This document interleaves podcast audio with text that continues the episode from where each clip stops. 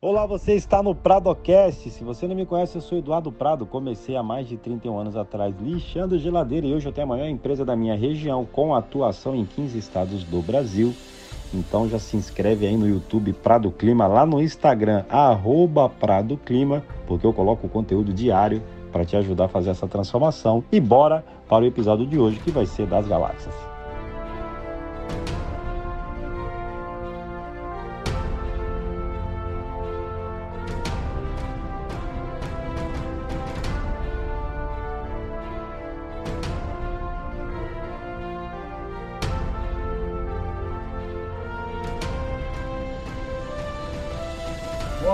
Galera. Boa noite a todos. Bom, estamos aqui para mais um podcast Raio X do Aluno. E hoje vai ser um dia muito fera, porque hoje eu vou estar com um cara que tem muita experiência no mercado. Eu vou estar com nada mais, nada menos que meu amigo Pereira. E a gente vai falar muito sobre mercado. Vamos falar muito sobre a experiência que ele tem é, e não é pouca, né? O cara tem mais de 40 anos aí no mercado e já trabalhou em grandes obras, já fez tudo que você possa imaginar no segmento. Por isso que vai ser muito importante ter o nosso amigo Pereira aqui.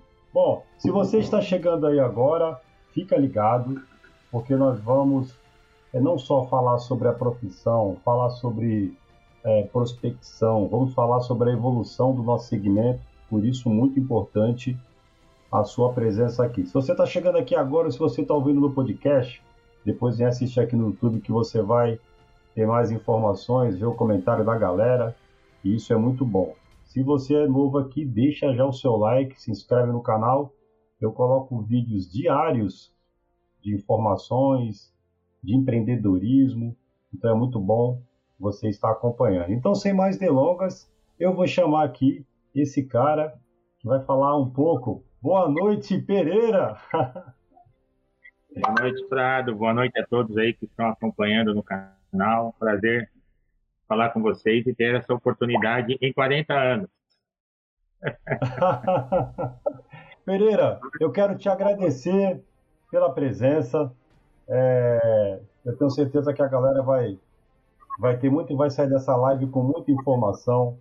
O Pereira é um cara que tem muita bagagem. Eu dou muita importância, viu, Pereira, para a experiência. Infelizmente, é, ao longo do tempo, meio que foi se perdendo um pouco. As empresas grandes é, acabaram se confundindo com essa coisa e não dando o devido valor para a galera da experiência, né? E que faz toda a diferença, principalmente para gente que trabalha com, com mão de obra, né? Com, com coisa técnica, e isso faz toda a diferença, a experiência de campo, né? Faz muita diferença. Uma coisa, meu amigo, o que, que eu gostaria que você falasse para essa galera aí? O que, que acontece o, com essa transformação que aconteceu no mercado em relação a equipamento, né? A toda essa, essa mudança no tipo de equipamento, na qualificação dos profissionais que hoje estão no mercado.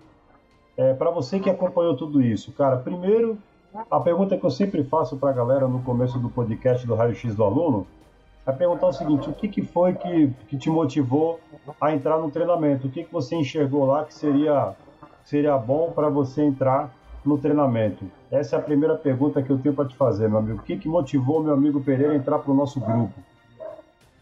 o que me motivou a entrar no, no grupo foi justamente aprender a precificar. Porque em meio à pandemia, muita coisa mudou no mundo, muitas coisas mudaram no nosso país e estávamos em meio a um turbilhão de mudanças econômicas, mudanças políticas, e isso afetou diretamente o nosso segmento. Eu, particularmente, por ser instalador, é, eu tinha que lidar com números e com valores que me proporcionassem é, continuar trabalhando. Porém, é, você trabalhar sem, uma, sem ter um conhecimento de administração, sem saber direcionar os custos do seu dia a dia, bem como também não ter o conhecimento de toda a temática do ar-condicionado, é muito complicado, porque anos anteriores à, à pandemia, é, você dava um valor de mercado. Ah, se todo mundo cobrava mil, você cobrava mil. Se cobrava 800, cobrava 800. Mas eu acabei entendendo, com a sua ajuda até, por conta de estar na rota do dinheiro aí, E, e eu acabei entendendo que haveria necessidade de saber precificar para mim poder depois poder fazer um planejamento, poder constituir. Já tenho uma empresa aberta, porém a minha empresa era uma empresa muito minha. É, o que eu ganhava era meu e eu não via a empresa como sendo um meio pelo qual eu poderia gerar empregos. Ou seja, gerar emprego para mim eu tinha que fechar uma obra de 100 mil reais. Mas como que eu vou fechar uma obra de 100 mil reais se eu não sei lidar com uma obra de 4 ou 5 sem precificação nenhuma? O que sobrou é meu e está tudo certo. Final do mês, ó, sempre zerado. Então, eu tinha que fazer alguma coisa. E a Rota do Dinheiro me direcionou, me deu um norte para mim poder entender qual é a importância da precificação para não cair na besteira de ficar dando preço de mercado. Cada um tem o seu valor, cada um tem o seu preço, cada um tem as suas necessidades, cada um tem as suas atribuições e cada um quer formar uma estrutura. Então, se eu quiser formar uma estrutura para mim ter é, cinco ou seis carros é, 10 funcionários, eu preciso buscar um cliente que atenda, eu posso atender esse cliente, mas eu primeiro preciso estar capacitado e preparado para fazer isso. E a Rota do Dinheiro está me direcionando justamente para esse caminho. É isso. Fantástico, fantástico. Eu fico muito feliz, cara, quando, quando eu escuto isso, principalmente de um cara experiente como você. Só fechei seu microfone que realmente tem muito barulho no som aí. O que, que acontece? Eu fico muito feliz com o cara da tua experiência falando isso, porque o que acontece? Eu tenho muito aluno que é o cara que está começando agora, né? Que é, é, aquela galera lá de galera de 22 anos, 24 anos, 26 anos, que é galera que está começando agora. E eu escuto dessa galera, né? A Marizia está elogiando a minha camisa aí. Muito obrigado, viu, Marizia? agora, a minha camisa tá bonita, mas olha o Pereira. O Pereira vem aqui para me quebrar. O cara quer me quebrar, galera. O cara me olha, o cara me lança logo uma, uma gravata Pô, aí o Pereira quer. Aí o cara inflacionou a live aqui, cara. Tá de brincadeira. Mas, Pereira, o que que acontece? Ó, eu fico feliz porque você é um cara de muita bagagem, né? De, de, de anos de mercado. E a gente tem até uma certa dificuldade com algumas pessoas da, da sua época, o cara que, que vem dessa, dessa grandiosidade do nosso segmento, né, onde só existiam pessoas hiper qualificadas, de não entender o nosso trabalho nas redes sociais, de achar que a gente é, eu já escutei, inclusive, o seguinte: ó, você cai de paraquedas e acha que vai ensinar todo mundo alguma coisa. Você acabou de chegar. Eu falei: não, cara, eu tô 31 anos no mercado aí. Eu cheguei agora nas redes sociais, mas eu tenho 31 anos de mercado. E o que eu queria ensinar é aquilo que eu aprendi ao longo desses 31 anos, que eu apliquei, deu certo, e essa é a, e essa é a jogada. E tentar ensinar isso para o maior, maior número de pessoas, para a gente elevar o patamar da nossa categoria. E ver você falar, cara, com toda a bagagem que você tem, me deixa muito feliz é, e satisfeito, meu amigo. Muito feliz. É assim, Prado. É, chega um determinado momento na vida da gente e é necessário ser feita algumas mudanças e algumas transformações. Se você insiste em fazer uma coisa durante muito tempo e você não se atém que não está dando certo, é o momento de você mudar. Porque se você continuar insistindo, você infelizmente vai morrer fazendo as coisas erradas e não vai sentir prazer naquilo que, do qual você estudou muito. Eu, por exemplo, eu sou uma pessoa, eu estudo muito. Para você ter uma ideia, o primeiro split que eu instalei, ele veio em árabe. Eu sei lá ler lá árabe, eu não sabia. No entanto, pela experiência que a gente acabou adquirindo ao tempo, no período de trabalho, eu, na verdade, o, o manual que veio era. É, posso falar o nome da empresa ou não? Pô, lógico, com certeza. Com então, certeza. o primeiro manual era da Fujitsu. Então, você pensa você pegar um Fujitsu com um manual em árabe, em alemão, entendeu? Tudo bem, tinha inglês, a raça tem inglês, more or less, do you speak English, yes I do. Mas, meu amigo, para a parte técnica, isso não resolve. não resolve. Isso aí você tem que pegar e saber exatamente o que tem que ser feito. Bom, fiz a instalação, eu fiz a instalação com o manual em árabe. Aí o cliente falou assim para mim: Você sabe árabe? Eu falei: Não, mas está bem instalado. Eu falei: Vai funcionar.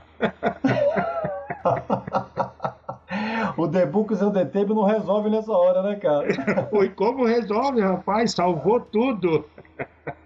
Cara, que legal. Olha só, olha só que loucura. E hoje, e hoje a gente tem toda essa facilidade, galera, por isso que eu falo, a, a, hoje a gente tem uma facilidade tão grande. Eu recebi uma mensagem hoje de um seguidor e falou: Olha o que, que ele me falou. É, Prado, o que, que acontece?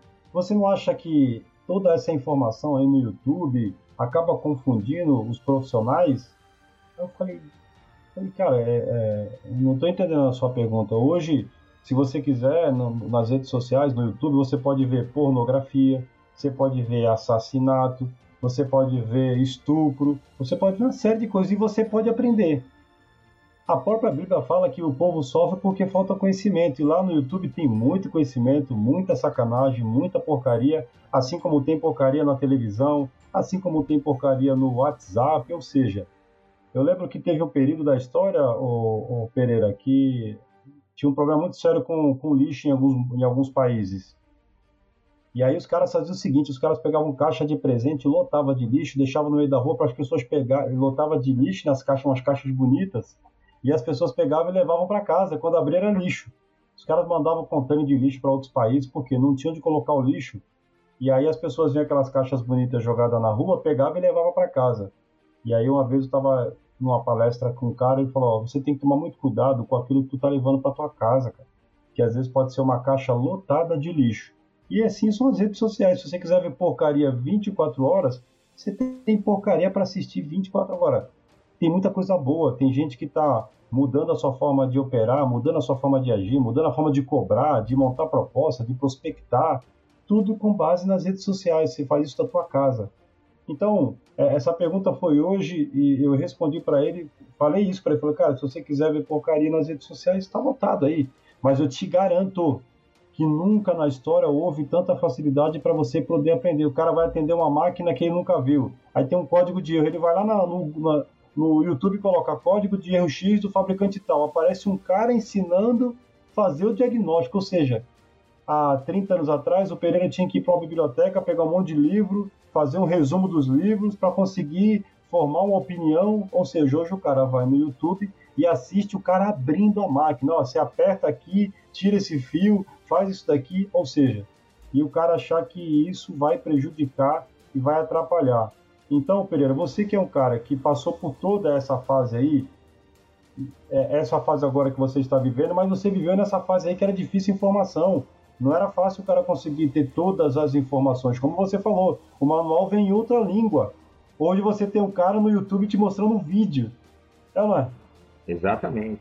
E para você ter uma ideia, muitas vezes quando a gente tinha dúvida, como naquela época não tinha telefone, assim, com tanta facilidade, é na base da fichinha, você tem que pegar umas 10 ou 15 fichinhas de telefone, colocar lá e ligar para algum amigo, ou às Exato. vezes ligar para o fabricante, para ele poder te passar uma informação meia quadrada e você tinha que arredondar na obra. Porque muitas vezes ele também não tinha essa informação ou conhecimento para te passar. Tinha muitas máquinas que eram lançadas, é, tipo assim, máquinas que vinham dos Estados Unidos para cá, você instalava o manual é, tudo bem, era, era inglês, estava em fase de tradução e a máquina já estava bombando no mercado e a gente tinha que se virar para instalar chiller, torre de resfriamento, bomba de água gelada e vai por aí afora. A Airflow Switch, que é a chave de fluxo de água, você tem que pegar uma da Slick, por exemplo, que é uma marca aí, ler o manual para você saber como que interligava. Então, na verdade, naquela época a gente tinha que ter um conhecimento de é, duto, de hidráulica, de elétrica, de arquitetura e, e tinha que conhecer também, dependendo da situação, conhecer até como é, você calculava uma rede de dutos se precisasse fazer uma mudança na obra. Então você Olha tem que ter o duto leito na obra, que é um, uma, uma régua, né? É, tipo redonda, e você colocava lá a pressão estática constante do ar né? E você é, via o, tamanho do duto e você já calculou, você já tinha velocidade. Você tem que manter uma velocidade constante na faixa de 5, 6 metros cúbicos por 5 metros por segundo. Isso era uma velocidade constante. Então, muitas vezes você tinha que fazer o projeto na unha. Na unha. Era um unifilar que a gente fazia, o projeto unifilar, e mandava para a obra que não dava nem tempo de fazer projeto.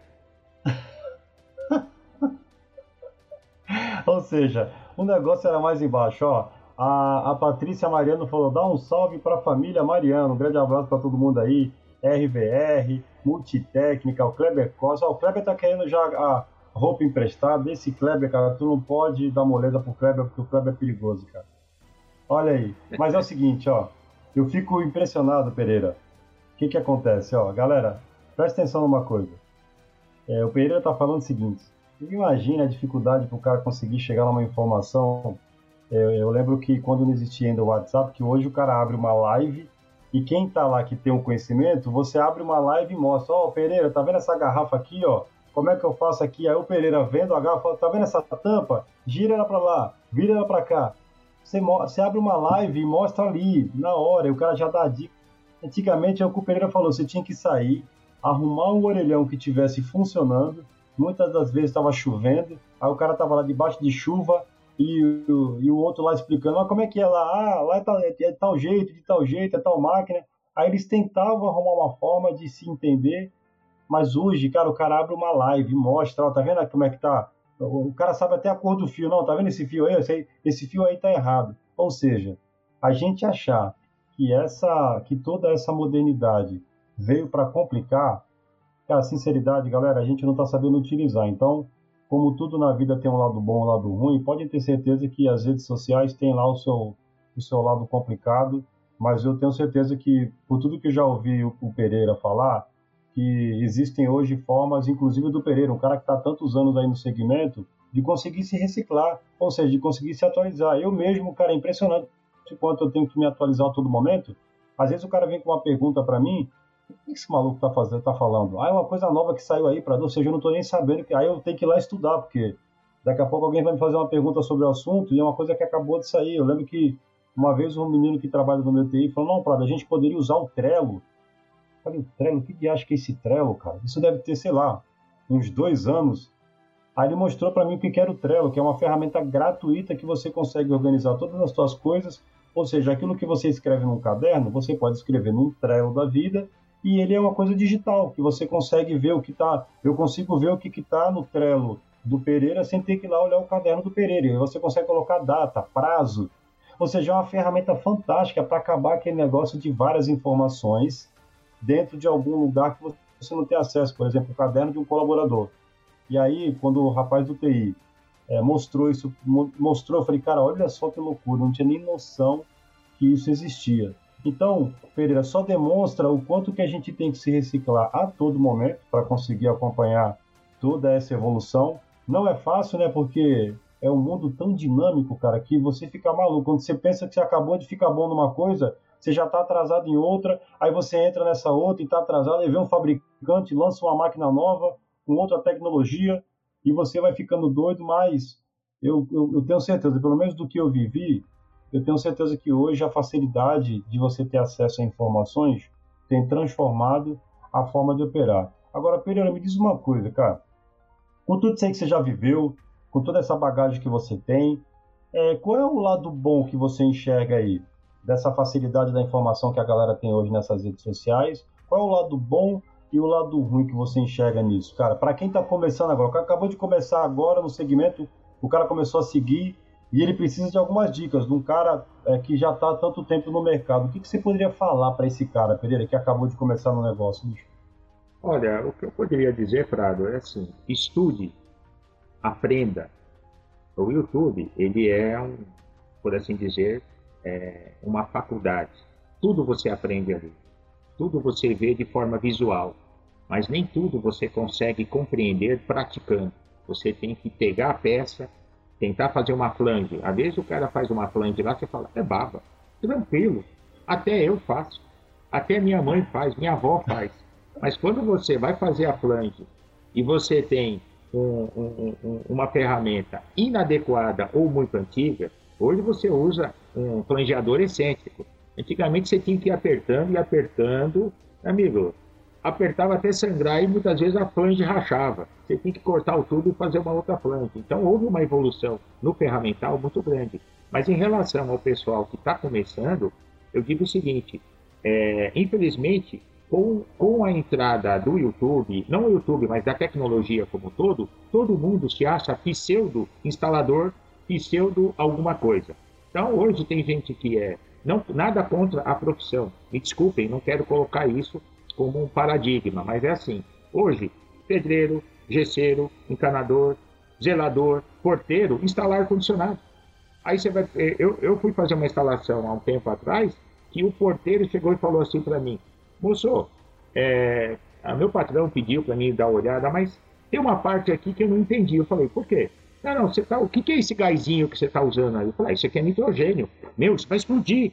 Eu falei, não, não, amigo, isso aqui é para fazer um teste de pressurização, para a gente poder verificar se não tem nenhum vazamento, para depois eu fazer vácuo. Ele falou, vácuo? Eu falei, é vácuo, tem a bomba de vácuo e tal. Comecei a explicar para ele, moral da história. Ele tinha visto, junto com o patrão, como é feita a instalação no YouTube. E certas, e certas facetas da instalação, no vídeo que ele viu, não apresentou. Aí ele falou assim, e aí, amigo, vai funcionar? Eu falei, te dou certeza que vai funcionar. Você acredita que eu liguei a máquina? Antes de eu ligar a máquina, o cara pediu, oh, dá licença, posso sair? Ele saiu da sala, eu liguei a máquina porque ele ficou com medo que ia explodir, porque o que ele tinha visto no YouTube era diferente do que eu tinha feito. Dá para acreditar um negócio desse? Então tem um lado bom, tem um lado ruim, por assim. Todo mundo sabe tudo porque o YouTube ensina tudo. Mas por outro lado, o que eu, o que eu, o que eu observo é que assim, o excesso de facilidade gera no pessoal uma certa comodidade. Aí ninguém quer fazer treinamento, nem todos querem estudar, ninguém pega o manual, estuda o manual. Hoje, com a facilidade do WhatsApp, ele está com uma dúvida, ele simplesmente entra num grupo e fala: Fulano, qual, eu estou com seis lampadinhas que estão acendendo aqui, qual que é o problema? Então, quer dizer, chegou uma época que dentro dos grupos do WhatsApp nós começamos a falar o seguinte: olha, o cara não estudou, o cara não sabe, e ele, ele chega aqui e pergunta, você responde, e o cara não dá nem muito obrigado. Nem muito obrigado o cara fala. Ele resolveu o problema dele, recebeu o dinheirinho dele, ó, PP Saudações, vai embora. Então, a, a, facilidade do YouTube e de, outra, de outras redes sociais, ela é fantástica porque ela aproxima o profissional da tecnologia. Mas, ao mesmo tempo, é, a, a, tecnologia faz com que as pessoas fiquem com as suas mentes congeladas porque eles não querem mais estudar. É só perguntar ou dá um enter que vem a resposta. A vida, a vida da gente não é assim. Se fosse assim, nós teríamos a, a resposta e a solução para todos os problemas. Dá um enter lá no Google, ele vai te responder o que, que você tem que fazer hoje da sua vida. E a vida não é assim. Então, de qualquer forma, Prado, eu vejo assim, é, é importante a tecnologia, ela tem o lugar dela dentro da, da sociedade humana atual e no, e no mundo como um todo, mas a tecnologia, se ela for utilizada para o mal, ela prejudica, ela engessa a mente e não faz com que as pessoas estudem mais. Naquela época eu era obrigado a estudar o manual da máquina, que às vezes vinha com 40, 50 páginas, e eu tinha que estudar o manual para me poder aprender a instalar o equipamento. Não é tem é isso, isso que, você falou, é isso que você falou é muito importante. É o que o Kleber acabou de falar. Ó. O cara não quer ler, o cara não quer, o cara não quer pensar. Então, tem gente que entra no treinamento, é muito engraçado, acontece muito isso. O cara entra no treinamento, o cara compra, fala, pô, Prado, eu não sei fazer proposta, vou entrar no treinamento proposta matadora, porque eu quero fazer umas propostas para participar de uns contratos. Pô, show de bola. Aí o cara entra no treinamento. Aí às vezes é tipo quarta-feira, quinta-feira, quatro horas da tarde, o cara manda uma mensagem. Pô, Prado, tudo bem? Eu, Pô, tudo bem, cara. Como é que tá o treinamento? Não, tá, eu não tô conseguindo a, a, acompanhar as aulas, porque eu tô meio corrido, mas, cara, o que aconteceu? Estou com uma oportunidade aqui de um contrato, cara. Preciso entregar a proposta amanhã. Quero ver se você não consegue me ajudar aí, cara. Fazer essa proposta comigo. Eu falei, então, mas o que, que você não entendeu do treinamento? Não, o treinamento, na verdade, eu dei uma parada porque eu estou meio sem tempo, mas eu preciso muito entregar essa proposta. Eu falei, então, deixa eu te explicar, cara. Eu gostaria muito de conseguir fazer a proposta para os meus mais de 700 alunos mas é impossível. Hoje eu pago pessoas para fazer as minhas propostas da minha empresa. E o que eu estou vendendo lá é um treinamento para você aprender a fazer a tua proposta. Você não está contratando o Prado para virar o teu secretário. Imagina tu contratar um cara que hoje tem duas empresas, sete, mais de 700 colaboradores, eu tenho família, eu tenho, é, eu sou contratado por vários fabricantes, um deles está aqui, ó, Coel, e eu preciso gerar conteúdo para esses caras. Ou seja, Imagina se eu for parar para fazer a proposta de todos os meus alunos. Seria impossível. Então, cara, infelizmente eu não vou conseguir te ajudar. Você tem noção? Hoje tem pessoas que me pagam, o cara fala, cara, eu quero você olhando para minha empresa. Falo, show de bola. Só que eu vou ter que te cobrar. Eu não tô, eu não tô te vendendo uma consultoria individual. Para isso eu tenho um outro produto, aí eu vou olhar a tua empresa, vou estudar a tua empresa, eu vou achar os erros da tua empresa e vou cortar vários caminhos que você precisaria aprender primeiro, mas só que isso tem um preço, que eu vou ter que deixar de fazer outras coisas. Então é bem o que o Kleber falou e o que você falou. O cara não quer pensar mais, ele não quer perder tempo lendo. O que, que ele pensa? Eu entrei no treinamento do Prado, agora quando eu precisar fazer proposta, o Prado faz comigo aí, faz para mim. Eu lembro que uma vez, Pereira, o cara me mandou uma planilha, presta atenção no que aconteceu. O cara mandou uma planilha de uma prefeitura e aconteceu uma, uma licitação, e nessa, nessa licitação o cara tinha que colocar o preço das peças de reposição. Capacitor, compressor, motor, hélice, placa eletrônica. Aí tinha uma, uma planilha, uma lotada de peça. Você tinha que colocar o valor do que você venderia as peças. Ele mandou a planilha para mim e falou: Prado, eu estou precisando entregar esse negócio aí daqui dois dias, cara. Você não poderia preencher essa planilha para mim, não? Eu falei: a planilha de preço?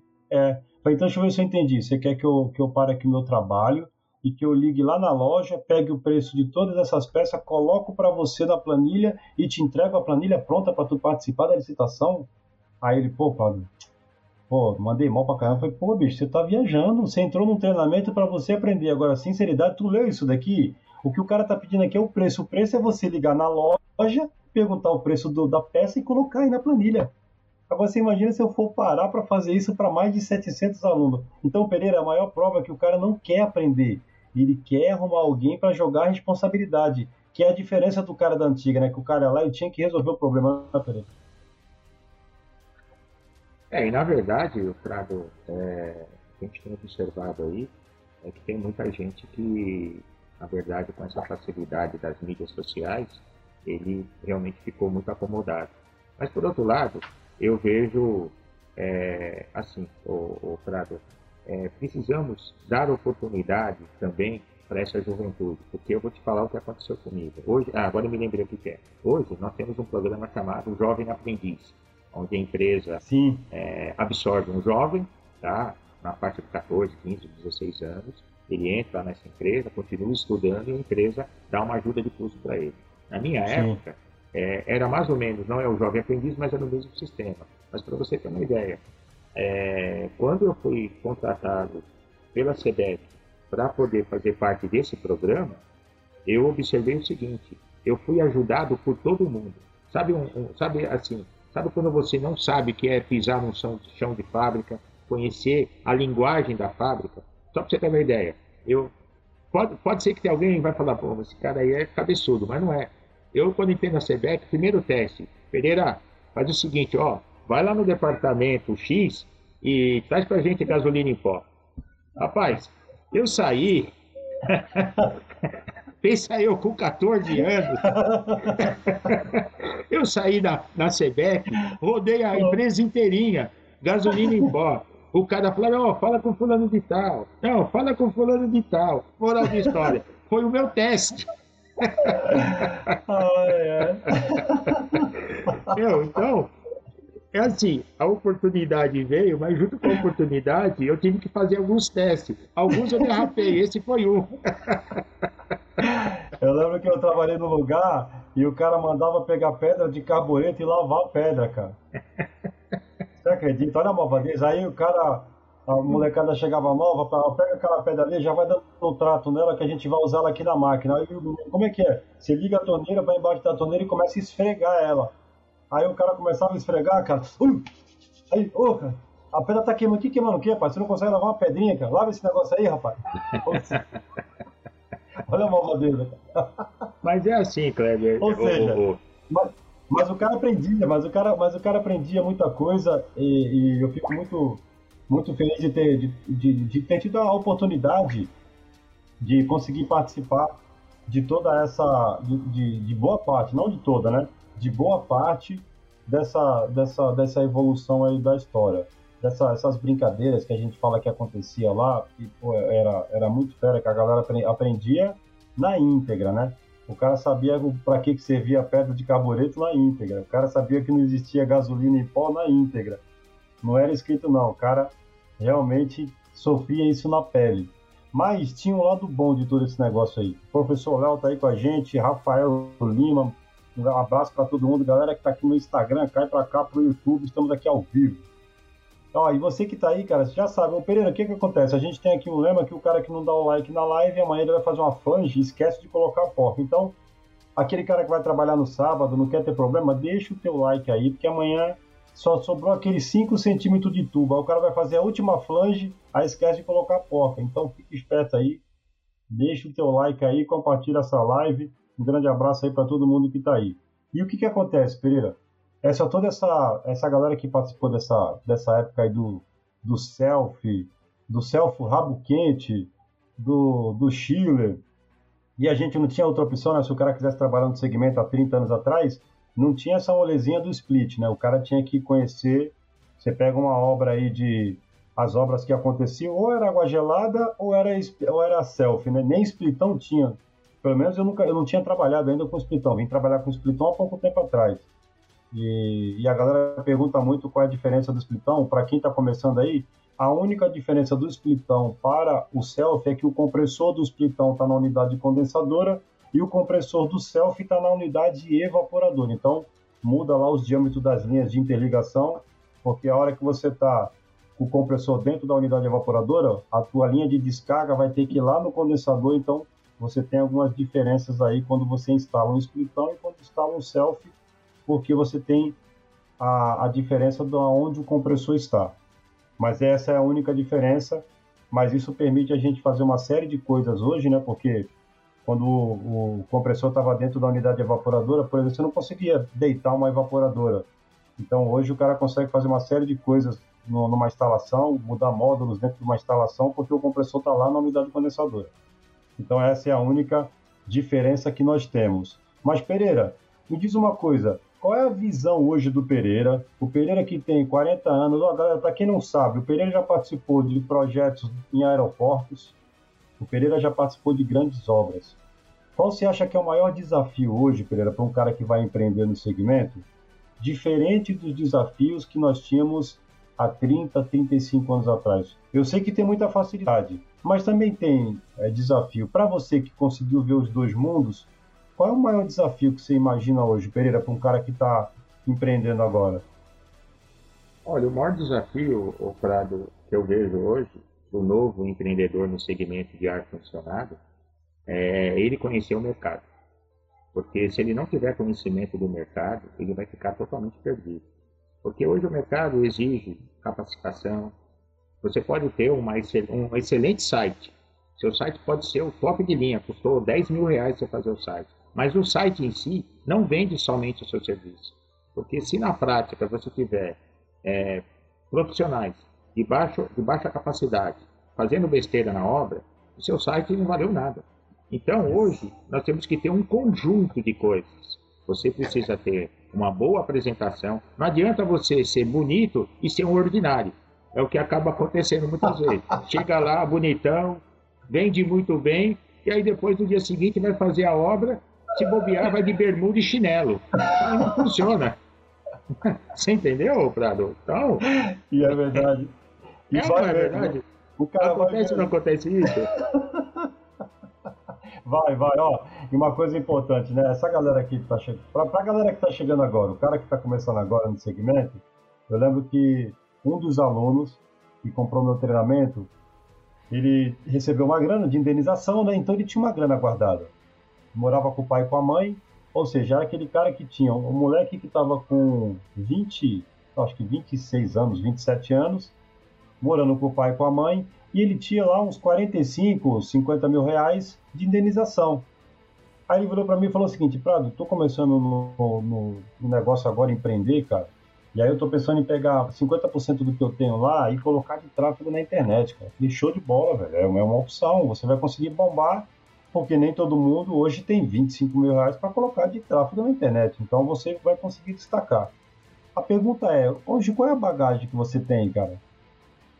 Então, para na realidade, o que acontece? Eu trabalhava lá com os rapazes, né, mas a gente fazia muito manutenção preventiva.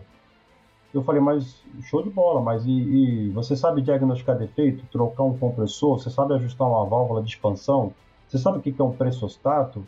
Se você pegar um alicate amperímetro, você sabe utilizar todas as funções de um alicate amperímetro, aí o cara grudou na parede, o Pereira. Não, na realidade, essas coisas aí eu preciso ainda dar uma estudada. Eu falei, então, deixa eu te explicar. Você vai torrar 25 mil reais, o teu telefone vai bombar de tocar.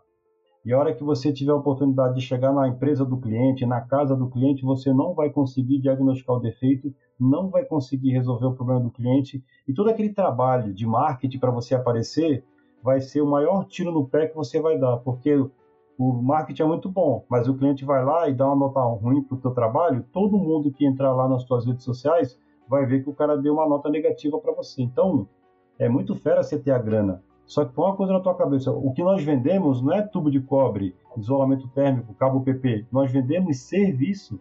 O que nós temos na nossa prateleira para vender é serviço. Então, o que, que adianta você abrir uma loja linda numa avenida bem cara na Paulista para vender roupa barata vagabunda? Tu acha que alguém vai comprar? O cara que tem grana para morar num lugar bom, ele não quer roupa ruim. Então, não adianta tu pegar 25 mil reais, cara, jogar nas redes sociais, o teu telefone vai... Aliás, você não vai dar conta nem de atender todo mundo, porque com 25 pau, meu camarada, se você pegar um cara bom de tráfego, você não tem noção. 25 mil reais você faz miséria nas redes sociais. Eu tenho aluno, tem gente aqui ó, que sabe disso. O cara coloca 10 reais por dia e consegue fazer o bolo mexer. Tu imagina o cara colocando 25 mil reais. Ou seja, olha, olha, olha como, como falta é, é, sabedoria. A palavra é essa, é sabedoria o cara tá vendo que as redes sociais é um, um, um veículo muito bom, né, para o cara aparecer, só que ele não se preocupou com mais, a coisa que é mais importante, que é a satisfação do cliente. O cliente paga, contrata o cara porque ele vê lá uma foto bonita nas redes sociais, um site legal, um cartão de visita, aí o cliente contrata. O cara vai lá, não consegue fazer um bom diagnóstico, não consegue fazer um bom serviço, vai sair da casa do cliente, o cliente não vai estar satisfeito. Ou seja, vai tudo por água abaixo. Então, o que você falou das redes sociais, né, do cara entender tudo isso, está coberto de razão. Tem muita gente hoje entrando nas redes sociais porque o cara conhece do mundo digital, mas ele não sabe utilizar o alicate ao perímetro. Se você pedir, ele só sabe, eu costumo falar, Pereira, que tem a maioria da galera, tá? Ele só sabe usar três funções do alicate a perímetro. É a tensão, a corrente e o bibi. Continuidade, é só isso. Você pede pro cara, ó, oh, isso daqui, como é que faz? Para que que serve essa leitura aqui? Aí o cara já não sabe te responder. Então, para quem está começando aí, eu posso afirmar para vocês, galera, já eu comecei lixando geladeira. E eu só consegui chegar no lugar onde eu cheguei hoje, ou seja, atender indústria, porque a gente tem condições de chegar lá, fazer um diagnóstico, é, é, é, colocar o equipamento do cara para operar. A gente tem cliente na indústria que paga a gente há 22, ou seja, 22 anos de contrato que o cara deposita o dinheiro na nossa conta todo mês. Agora, será que esse cara, se eu tivesse lá causando problema para ele, sem conseguir fazer um diagnóstico, sem conseguir manter o equipamento dele operando o maior tempo possível dentro do ano, porque o cara trabalha com processo. E processo é o seguinte, é, são milhões por hora. Parou, o cara perde milhões em uma hora. Então, por mais que você tenha noção de internet, que você tenha um cartão de visita legal, que você já mandou fazer um crachá, que eu falo pro cara andar com crachá, bem, tudo isso aí é fera para você conseguir chegar no cliente. A cereja do bolo é o cliente falar, rapaz, depois que esse cara colocou o pé aqui dentro, eu nem lembro mais que eu tenho ar-condicionado. É só apertar o botão que o bicho funciona. Então, Pereira, em relação a isso, qual é a dica, cara, que você pode dar para essa galera em relação a essa parte da, a, do conhecimento técnico? Que para muita gente isso virou um artigo de luxo, né? Que a gente sabe que tem muita gente hoje no mercado que infelizmente viu lá a instalação. Tem, tem amigos, tem amigos do meu filho que fazem Senai, aí o cara monta o primeiro split e aí fala assim que agora eu tô monstrão, agora ninguém me segura mais. Brincadeira? É, assim, Prado, o conhecimento técnico é fundamental. Hoje, para você diagnosticar um problema no equipamento, é, você tem que, tem que ter, usar o primeiro sentido, observação. Tem muita gente que o cliente fala, ó, meu equipamento está acendendo uma lampadinha assim, assim. Ele muitas vezes ele não tem nem, nem o código de erros do equipamento. Sabe o que ele faz? Ele tira a carenagem do equipamento e começa a mexer que nem um louco. Tira fio, bota fio, muda de fio, inverte. E numa dessas ele acaba queimando placa e ele diz, ó, a placa que está queimada. Mas na verdade quem queimou a placa foi ele. É muitas vezes o cliente, por não estar ali, acaba pagando o preço de uma placa. Então, o conhecimento técnico é fundamental porque você nunca deve colocar a mão em algo se você não sabe a temperatura daquilo. Então, o que você tem que imaginar? Você tem que chegar mais ou menos próximo. Se tiver frio, beleza. Se tiver quente, você também entendeu. Agora, você simplesmente pegar e colocar a mão em algo sem saber, ou você toma um choque térmico, ou você queima a sua mão. Então, hoje, o conhecimento técnico é fundamental, porque você saber usar os instrumentos certos, hoje você tem, com o notebook, hoje com o teste inverter, que é uma facilidade, você pluga lá na portinha USB, no, no, no, condensador, ele te dá todos os parâmetros do equipamento. Mas naquela época, você não tinha nada disso. Ou você tinha que saber se o defeito era capacitor, você tinha que saber se era o compressor que estava travado, se era o motor do ventilador que estava com algum problema, se era um problema de instalação mesmo, ou seja, a linha estava estrangulada e você tinha que, que, correr atrás. Eu me lembro uma vez fazendo um, uma instalação é, no Banco Sudameris, ali no Jardim Anália Franco, rapaz, a gente ligou o equipamento e o equipamento ia subir, a pressão pum, subia. Aí falou, oh, pode ser, o que, que será que está acontecendo? Bom, em suma, resumindo, nós pegamos um passa-fio, passa-fio, pegamos que era uma tubulação de 3 quartos e 3, e 3 oitavos. Não, era um, uma, uma, uma em oitavo e, e, três oitavos. Uma em oitavo e três oitavos. Era um selfie medonho. Rapaz, a gente pegou o passafio e, e passamos no tubo de 3 oitavos. Chegou num determinado ponto, o, o, o, o passafio travou. Eu falei: Caraca! O que, que será que está acontecendo aqui? Aí eu falei: Bom, a gente não pode agora cortar a tubulação. O que, que nós fizemos? Desconectamos e passamos o passafio do condensador para o evaporador. Ele travou ali também. Eu falei: Ó, tem alguma coisa aqui. Moral da história, Flávio nós fizemos o seguinte: aí não é questão de conhecimento técnico, é time é, profissional. Nós tiramos a, tiramos a solda do cotovelo e nós descobrimos que dentro do cotovelo tinha ficado um parafuso soldado. A gente fez a conexão, soldou e vamos tocar a obra. E aí no cotovelo tinha um parafuso ali. Ele estava justamente impedindo a passagem do fluido. Então, se, vo se, você não tem o um mínimo de noção é o tipo de coisa que não tinha como você pegar um, um detector para te dizer, ó, é aqui que está. Não, você tinha que descobrir onde que era. Então nós pegamos a linha onde o passafio passava. O passafio passou e ele falou, ó, é aqui, ó, negão. Foi aqui que você pisou na bola. Olha isso. Olha isso. Agora, cara, isso aí não ensina no Senai, não ensina nenhum curso. É a vivência, cara. É a vivência do campo. É, nós fizemos uma obra esses dias e o nosso engenheiro é um cara muito criterioso também aqueles caras de muita bagagem, ou seja, montamos VRF do tipo cassete, né? E aí a gente sempre testa o dreno, joga água lá no dreno, né?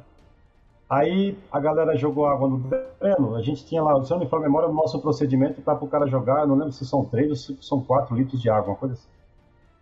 Só que eram três, eram quatro cassetes onde os drenos se encontravam num certo ponto da parede e descia na vertical, né, para ir embora. Aí o menino jogou água, virou pro, pro, pro Luca, que é nosso olha, Luca, já joguei lá, tudo certo. Mas jogou quanto? Ah, joguei lá, acho que 4 litros. Tá maluco, cara? Que 4 litros? Olha a quantidade de tubo que a gente tem aqui. Pode tacar água aí, fica meia hora tacando água nesse negócio aí. Aí os caras pé da vida, né? Pô, o cara era chato. Bom, começaram a tacar água nos, nos cassetes. Daqui a pouco, Pereira, o cassete tem aquela, aquela boia, né, para o sensor da, de, de nível. Começou a disparar o sensor de nível de todos os cassetes, cara aí travou tudo, começou a piscar. Conclusão, meu amigo. Lá no ponto da parede, onde tinha uma curva, os pedreiros comeram bola, deixaram cair massa dentro do tubo de dreno, e aí, ó, todo o tubo que estava na vertical e o que estava na horizontal em cima do forro encheu de água, e aí a água não ia mais embora dos cassetes, aí tiveram que quebrar a parede, só que estava em obra ainda. E é um restaurante chique, cara, aqueles pisos de 600, 700 pau metro quadrado. E aí parou tudo. Aí olhamos, cortamos o, o cano na entrada da parede, né? Aí foi água para tudo quanto é lugar. Aí ele virou e falou o seguinte: da nossa parte aérea aqui tá tudo certo, o problema tá na parede de vocês aí. Bom, aí o pedreiro começou a quebrar o canto da parede. A hora que chegou lá no tubo, tinha massa dentro do tubo. Ou seja, tu imagina se esses caras tocam a obra, tu imagina se esse cara não manda a galera é, continuar colocando água e simplesmente entrega a obra. Aí o que, que ia acontecer? No dia da inauguração, que o cassete ficasse eh, mais tempo ligado, esses tubos iam encher de água e aí ia estar tá tudo acabado, piso, acabamento de parede. Tu imagina o rolo que isso ia dar, cara. Até a gente descobrir que aí ia estar com forro, né? Ou seja, essa bagagem, essa, esse, essa visão de, de, de obra só tem, cara, o cara que está lá dentro, o cara que convive com isso, entendeu? Então, por isso, é, é muito importante. A galera fala para mim, Prado, qual é a melhor forma de montar a próxima equipe? Eu falo para ele o seguinte, Pereira, a melhor forma é você pegar o teu ajudante, colocar ele para trabalhar com um mecânico bem criterioso, com o cara que vai fazer aquilo tudo do jeito certinho, o cara que vai fazer o teste de estanqueidade. Ah, mas só são 4 metros de linha, não importa. Não tem conexão? Tem. Então tem que pressurizar, meu camarada. Ou seja, o cara que vai fazer o teste de estanqueidade, o cara que vai esperar atingir os micros para conseguir partir o equipamento. E aí esse ajudante, sendo treinado dentro de uns padrões, dentro de procedimento, é esse cara vai fazer curso depois. É esse cara que você vai transformar no mecânico, é o cara que você treinou, capacitou da forma como você gosta de operar. Aí, lógico, nem sempre a gente tem tempo, cara, de contratar um cara, esperar o cara ficar um ano e meio pronto para montar uma máquina, para fazer uma higienização. Às vezes você tem que contratar.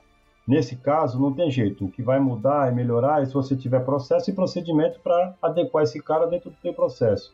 Mas não tem nada de, de, melhor do que você ter um cara que tem a bagagem de campo. Por exemplo, lá nesse, nessa, nesse restaurante, Lá tinha gente nova que, com certeza, o cara ficou com aquilo na cabeça. Caraca, bicho, se a gente não tivesse tacado mais água nesse dreno, a gente ia entregar obra, o cara ia fechar o forro, fechar a parede, colocar piso.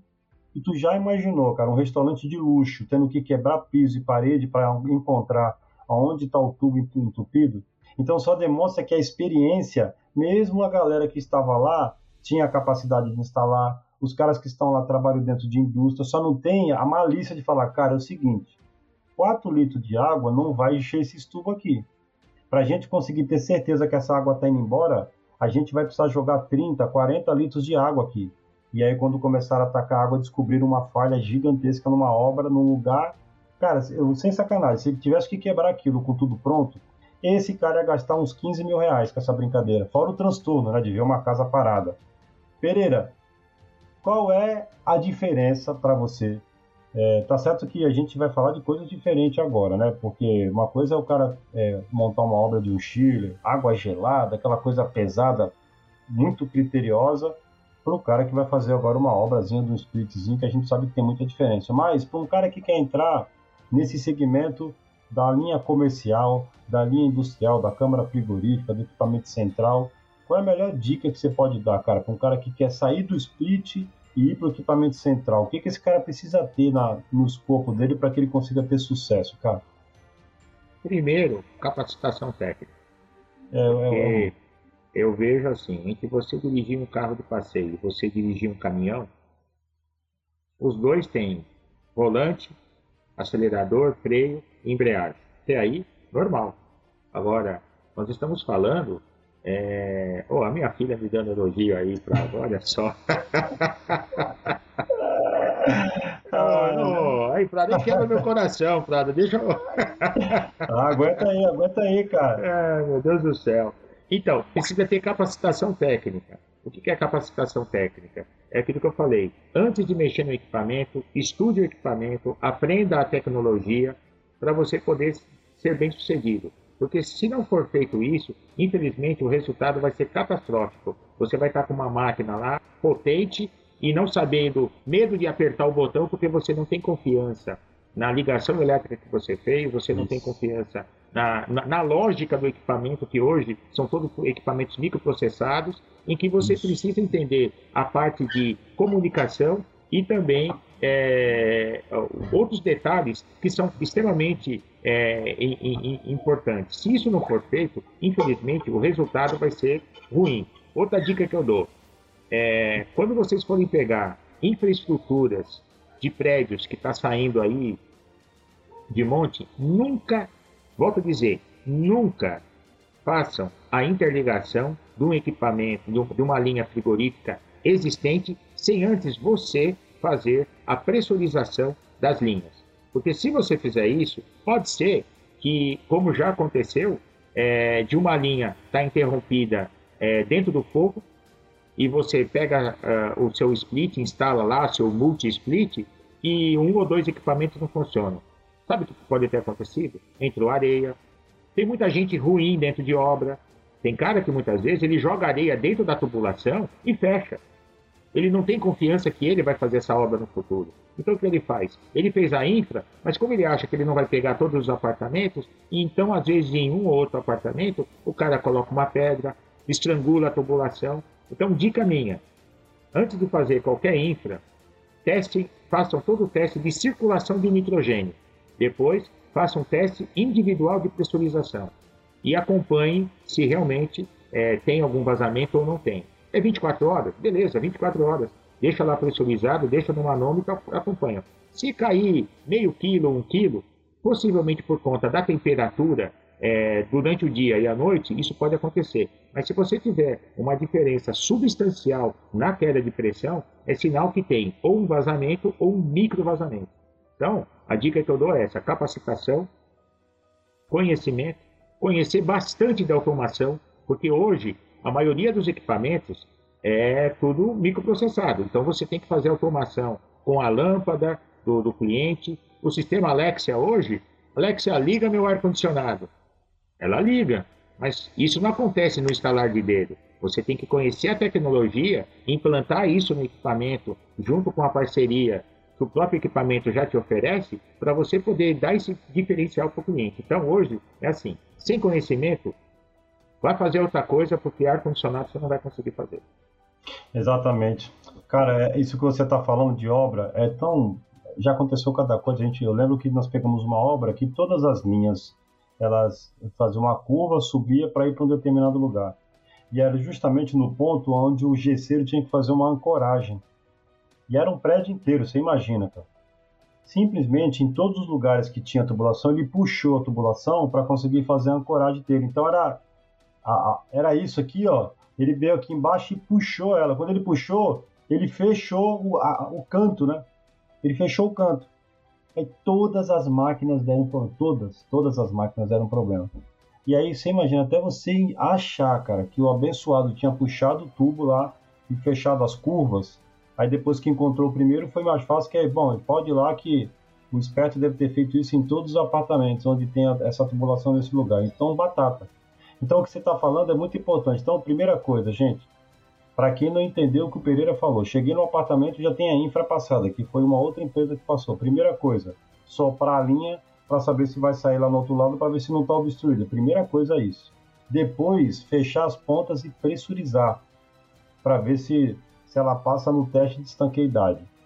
Ah, Prado, mas isso é muita frescura. Bom, o que acontece hoje quando algum cliente chama a gente?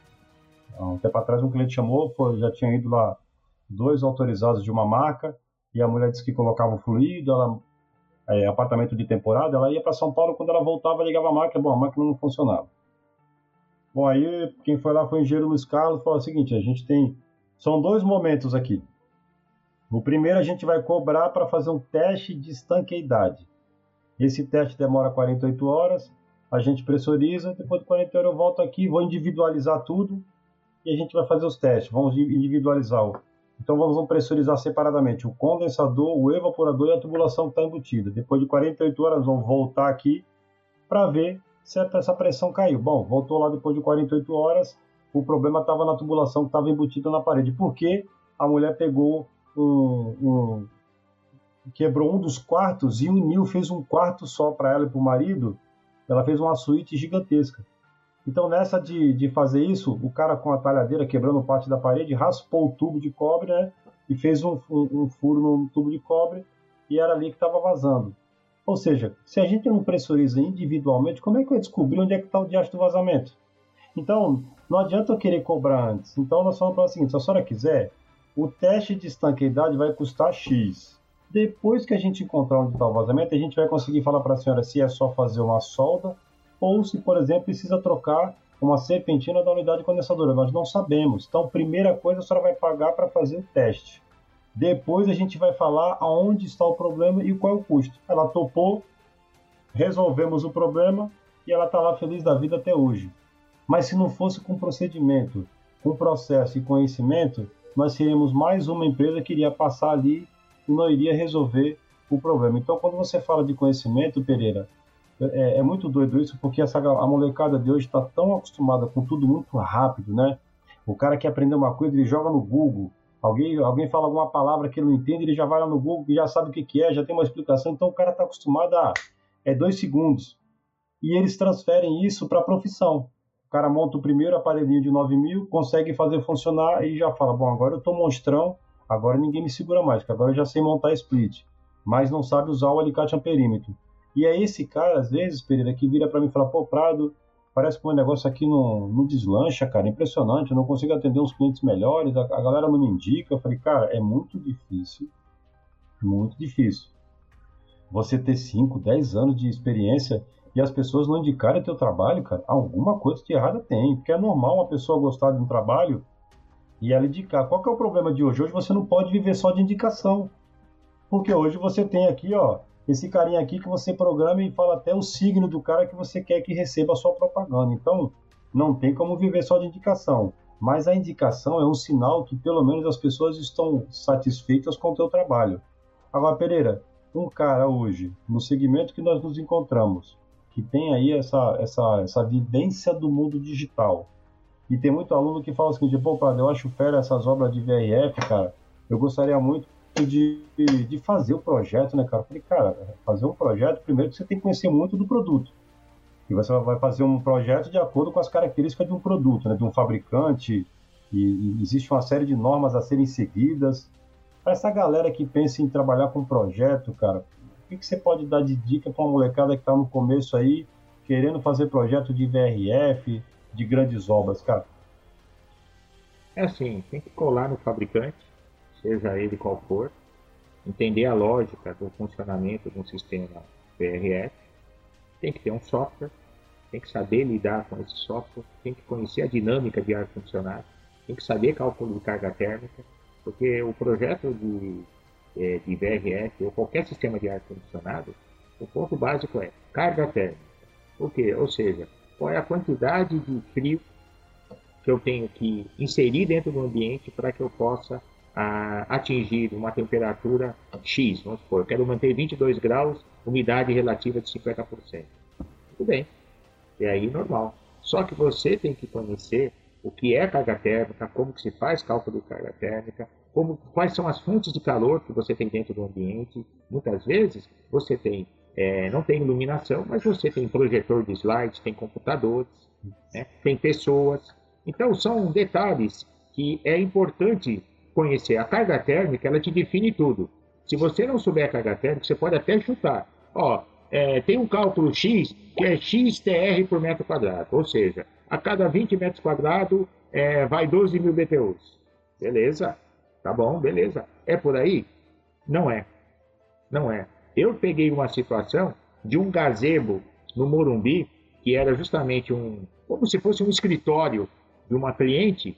Ele, ele tinha é, 25 metros quadrados. Era 5 por 5. Só que tem um pequeno detalhe. Ah, uma máquina de 12 mil BTUs aí atenderia muito bem. Male, male, talvez uma de 18. Prado, é, quando eu fui no local, por isso que é importante ir no local, não fazer orçamento por telefone. Olha, é, é mais ou menos 20 metros quadrados, é mais ou menos. Não esquece, vai no local e vê. Moral da história, eu cheguei lá, era um gazebo todo envidraçado. No alto do Morumbi, a locação desse gazebo, ele ficava de frente para a marginal. Ele pegava o sol o dia inteirinho, de manhã, de tarde e quase no finalzinho do, da tarde. Moral da história, tive que colocar uma máquina numa área de 25 metros quadrados de 30 mil BTUs. Funcionou maravilhosamente bem. Ainda até sugeri para o cliente, ó, se o sol estiver te incomodando, Faz o seguinte, coloca umas cortinas aqui brancas e tal. É, não, período eu estava até pensando em colocar uma cortina e tudo, mas você acredita que é, eu, eu peguei dois orçamentos e teve gente que aqui falou que uma máquina de 9 mil BTUs, no máximo 12 mil BTUs dava. Por que, que as, a, você fez esse cálculo que dá, é, daria 30 mil BTUs? Eu falei, eu quero só agora. Ela falou assim, ah, Pereira, agora, ah, olha no relógio lá, a 11 horas. Com o termômetro digital, eu fui próximo do vidro, coloquei meu termômetro digital lá, sabe quanto que estava dando no vidro? 40 graus. E o ar-condicionado vai ter que esfriar esse vidro aí, né, Pereira? Exatamente. Então, se for para basear por área, ah, talvez até um 12 mil BTUs estourando dava. Acabou entrando um equipamento de 30 mil BTUs, e detalhe, depois a cliente, no dia que ela quis inaugurar o gazebo, ela colocou lá 15 pessoas ali dentro. A máquina ficou no limite. Mas você concorda comigo que se fosse uma máquina de 12, estava fazendo só vento e não estava funcionando? Então, gente, na boa, visita a obra, tenha, colete todos os dados, tecnicamente falando, de maneira correta, altura, pé direito, calcula a cubicagem de ar. E vou dar uma dica, hein? Talvez vocês não saibam, mas vocês vão ficar sabendo agora. Olha quando, aí. Você, quando você for calcular uma área em ar-condicionado, levanta primeiro a área em metro quadrado, multiplica pelo pé direito, você vai ter toda a área cúbica. Pega essa área, essa área cúbica, multiplica por 12. Ou seja, você vai ter uma quantidade em volume de ar. Você vai fazer o seguinte: você pega essa quantidade de ar que vai dar em metros cúbicos por hora e verifica, e verifica se a máquina que você vai colocar lá, qual é a vazão máxima de ar dela. Essa vazão de ar máxima desse equipamento vai te dar 900 metros cúbicos, beleza? Só que tem um detalhe, você tem que ver quantas máquinas você vai ter que colocar, independente da área em metros quadrados, para que em 5 minutos você consiga fazer a circulação do ar dentro desse ambiente, tá? E climatizar ele. Porque se você coloca uma máquina, de, não é de baixa de vazão, mas com capacidade de vazão menor, atrelado à, à, à área cúbica do ambiente, pode ser que essa máquina leve 15 minutos para captar todo aquele ar daquele ambiente e refrigerar. Então, dica minha, estude. É fantástico. Aí, galera, anota essa daí, cara. Ô, Pereira, a gente tem contrato numa fábrica é. e lá nós temos um, um, inversor de frequência gigantesco, né? que é o inversor de frequência da, da fábrica, do, do processo. Eu lembro que a área, acho que é 2,5 acho que é dois e meio por 2,5, Pereira, uma coisa assim. Aí eu lembro que o cara que estava responsável pela obra, ligou um dia e falou, Prado, é seguinte, preciso colocar ar-condicionado lá na salinha do inversor, cara. É, fala o seguinte, nós, estamos, nós, temos, nós temos que colocar reserva. E eles tinham algumas máquinas de reserva. Aí ele falou o seguinte, ó, eu queria colocar logo, cara, pra, logo dois, duas máquinas de 18 mil. Eu falei, mas é com reserva? Você não, com reserva, uma opera. Eu falei, show de bola. Qual é a, a geração de calor do inversor de frequência? Não pode ser, eu não sei. Eu falei, então, mas se o inversor vai trabalhar lá dentro. Eu falei, vai. Eu falei, então, então para eu conseguir calcular, você saber quanto que esse inversor gera de calor, cara. Pô, Prado, isso aí tá correria. Eu falei, cara, sem isso daí é no chutômetro. Eu não posso, eu vou mandar um e-mail e você fala que você decidiu colocar 18 mil. Pô, então como é que eu vou fazer para resolver? É simples, manda um e-mail para a empresa que vendeu o inversor e você vai fazer a seguinte pergunta: eu preciso saber quanto de calor que esse inversor dissipa no ambiente por hora.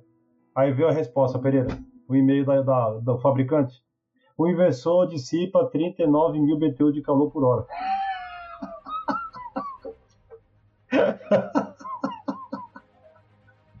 E o cara queria colocar, o cara queria colocar 18 mil. Ah, é ruim, hein? Nem ele isso... soprando ia conseguir. Não, isso só o inversor. A gente tinha outros painéis, tinha iluminação, ou seja, uma série de coisas que gerava calor, ou seja, uma salinha de 2,5 por 2,5, cara. Mas Sim. só que a porcaria do inversor que está lá gera 39 mil BTU de calor por hora. Como é que eu vou colocar uma máquina de 18 mil? Então percebe a importância do que o Pereira acabou de falar, gente? Visitar a obra. Não só visitar a obra, mas é o seguinte: o que, que vai ter aqui nessa obra? Eu posso ter numa área de 22 de, de 20 metros quadrados uma máquina de 18 mil BTUs, dependendo da condição, pode ser que, que resolva e, ao mesmo tempo eu tenho uma, um lugar onde eu tenho 10 metros quadrados e eu tenho que colocar 60 mil, 80 mil BTUs. Ou seja, vai depender, gente, da quantidade de calor que eu estou gerando no ambiente, que esse calor precisa ser removido lá para fora. E a máquina tem a quantidade de calor que ela consegue remover por hora. E aí o cara faz, o cara faz diversas obras pelo telefone. O cara liga, aí eu fiz um vídeo uma vez, Pereira, dando uma dica para a galera. Eu falo o seguinte: quando o cliente que quiser o preço por telefone, eu respondo da seguinte maneira: fala, vai ficar 150. 150 é 150 a hora. Mas como é que eu vou saber quanto é que vai custar? falei, não tem como saber. Eu vou aí, vou fazer o serviço. Quando eu terminar, eu vou calcular. Se deu 10 horas, vai ser R$ 1.500. Até brinquei, né? a minha esposa que fez esse vídeo comigo, eu mas como é que eu vou contratar um serviço sem saber o valor? Aí eu respondi, mas como é que eu vou dar um preço sem ver a obra? Ou seja, não tem jeito. A única forma que eu. Aí se o cara bater o pé e falar, não, eu preciso do preço por telefone, show de bola. O preço é 150 reais a hora. Se o senhor quiser que eu vá, sem problema algum. Eu vou aí, se ficar cinco dias trabalhando, eu vou fazer 5 vezes 8 e vezes 150 reais. é a única forma que eu encontro de dar preço por telefone, que eu não sei quanto tempo eu vou demorar. E aí, cara, quando a gente fala de capacidade, de projeto, tem muita gente. É, eu acho fera isso, uma molecada nova querendo né, entrar para fazer projeto, porque o cara tá vendo aí obra de VRF, obras grandes, né? E o cara quer. E aí tem o negócio do PMOC, porque o PMOC o cara agora é obrigado a ter um, um projeto na obra, né? Então ele tem que ter um projeto. Faz parte do, do, do grupo de documentos a análise da qualidade do ar, as ordens de serviço, o projeto da obra, o plano de manutenção. Então a molecada está querendo entrar para esse, esse segmento, só que precisa de conhecimento, né, Pedro? Não dá para entrar para fazer projeto de adequação, projeto de. E às vezes o cara quer fazer uma modernização no, no ambiente, quer mudar o tamanho do ambiente e falar e joga sem querer na mão do cara fala, então calcula para mim aí. Aí o cara pega. Eu lembro que uma vez o cara ia colocar 80 pessoas numa área, né? E aí, nessa área, Pereira, ele tinha um arquivo muito grande e trabalhavam lá sete, oito pessoas. Aí ele ia colocar 80. Eu falei, pode parar, cara, a gente vai ter que fazer renovação de ar, vai ter que aumentar a capacidade das máquinas. A pouco, mas até um dia desse funcionava assim a renovação, foi meu camarada. Estamos falando de 80 pessoas dentro do mesmo ambiente. Antigamente só tinha meia dúzia de pessoas. A própria janela aberta aqui já fazia renovação. Agora com 80 pessoas, esquece, não tem condição de fazer isso não, cara. E aí você percebe a importância, Pereira, do cara conhecer do que está falando, né? Sim tem que conhecer para não falar besteira e não fazer nada, assim que eu diria, errado. Uma outra dica a gente pode dar aí, o, o, o Prado, é assim: nós temos que ser muito éticos no nosso segmento. Eu acho que a ética ela faz total diferença para você angariar por parte do cliente a confiança. Sim. Porque hoje todo mundo vende ar-condicionado, todo mundo fala alguma coisa e todo mundo diz que sabe. Mas quem sabe, vai na obra, estuda, calcula e apresenta para o cliente a solução.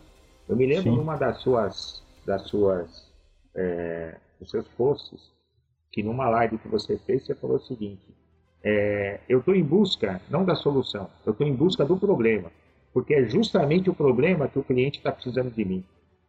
É então, é, é no problema que você ganha dinheiro. Então, hoje, nós, como profissionais do segmento de refrigeração, nós temos que buscar problemas que aparentemente são insolúveis para que a gente possa estudar e trazer a solução para o cliente. Pode ser que, economicamente falando, o cliente fala, eu não tinha imaginado que seria isso, mas o senhor quer resolver o problema? Não, eu quero. Então, tudo bem. A solução que eu tenho que eu tenho que eu teria para te apresentar seria essa. E uma outra dica, o, o, o, o Prado, dentro desse, desse contexto aí, é saber nos portar perante o cliente. Hoje, muitas vezes a pessoa não dá muita importância à linguagem. Hoje você chegar na casa do cliente, então, mano, sabe como é que é? Então, é, se pá, se pá sim, se pá não. Sei lá, né, mano? A vida tá tão difícil, né?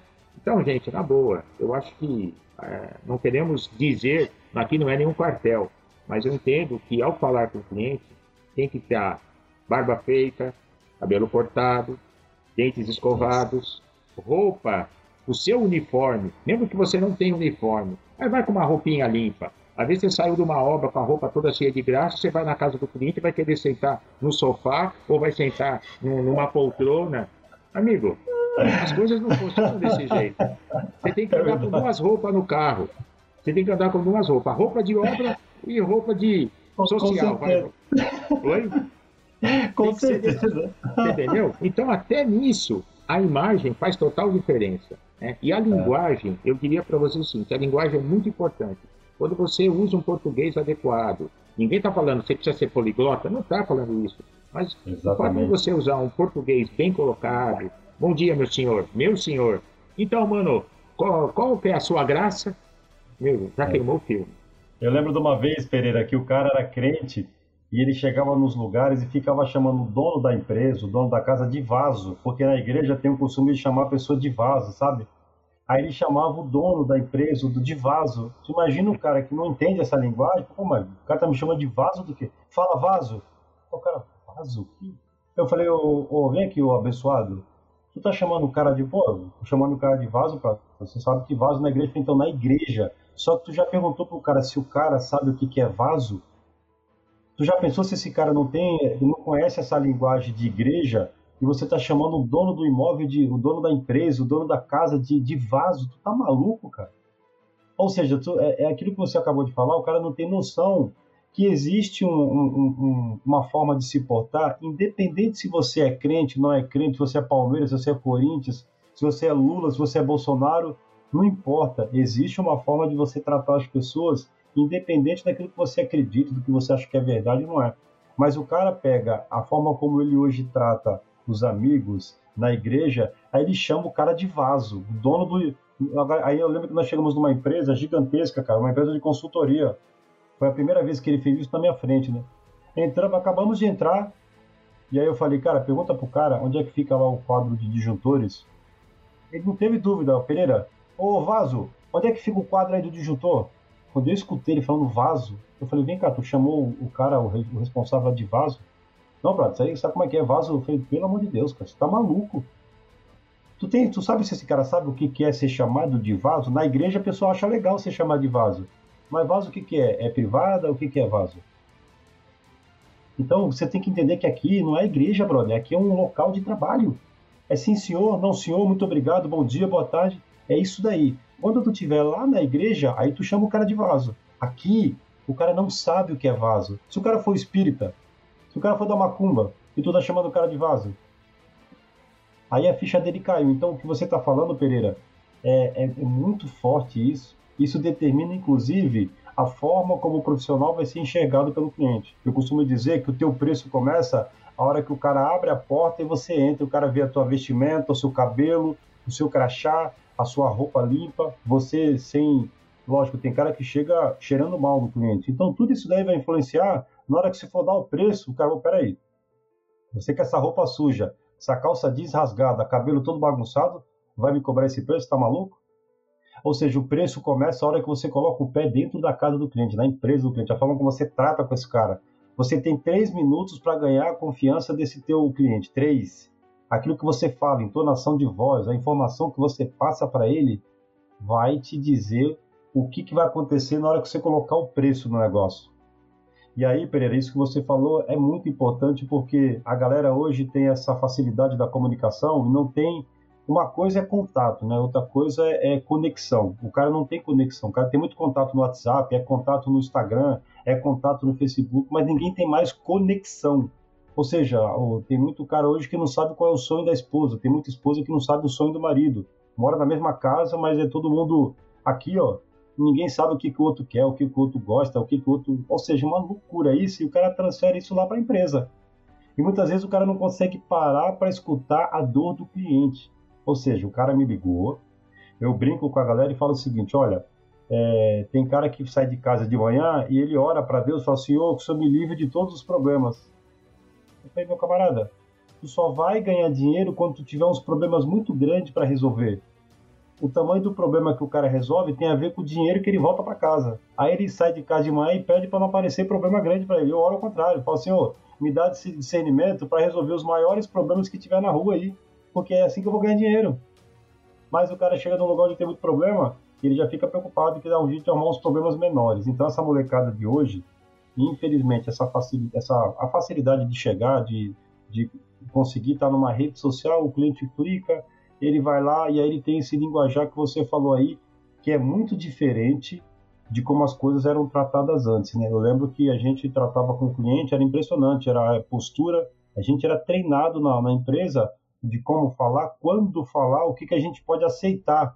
Eu lembro que tinha, tinha profissionais que falavam, isso aqui, se o cara te oferecer tal coisa, você não aceita porque lá não é lugar para você fazer isso. Lá você está lá para trabalhar, um copo de água, um cafezinho, tranquilo. Acima disso, esquece. A empresa paga almoço para você, senão é capaz do cliente achar que você está passando fome. Olha que loucura, Pereira. E hoje o cara tá nem aí isso aí, né? O cara ofereceu uma cerveja na hora do trabalho, o cara toma, consertando a máquina, o cara toma uma cerveja. É ruim. Ó, oh, mais uma, se você me permitir, o, o, o eu queria só contar uma história que aconteceu com uma grande empresa aí, de fabricante de equipamento é, eh, foi vendido um determinado número de equipamentos para um grande empresário aí. E aí foram os, três instaladores foram na casa do, do desse empresário para fazer a instalação. E aí veio uma pessoa atender, por sinal, é, no, no, meio da história eu vou te dizer o que aconteceu. Essa pessoa veio atender, atratou eles com toda gentileza, pois não, Ah, ah, nós somos da empresa X, Y, Z e tal. Não, pode entrar, faz favor e tal, tal. E aí eles ficaram numa sala esperando, porque ela falou assim, olha, aguarda um pouquinho que eu vou chamar o fulano de tal para vir atender vocês. E aí numa conversa paralela, os caras falaram, meu, que mina gostosa. Ah, rapaz, quando terminar essa obra, vou levar. Hoje oh, diria, vou catar. Vou catar. Dizer. Vou, vou catar. catar. É, tá pega, já era e tudo bem. Já era, já era. Já era. E aí, continuaram falando lá, rapaz, que delícia! E vai, o papo foi, foi indo, foi indo. De repente, chega o dito empresário.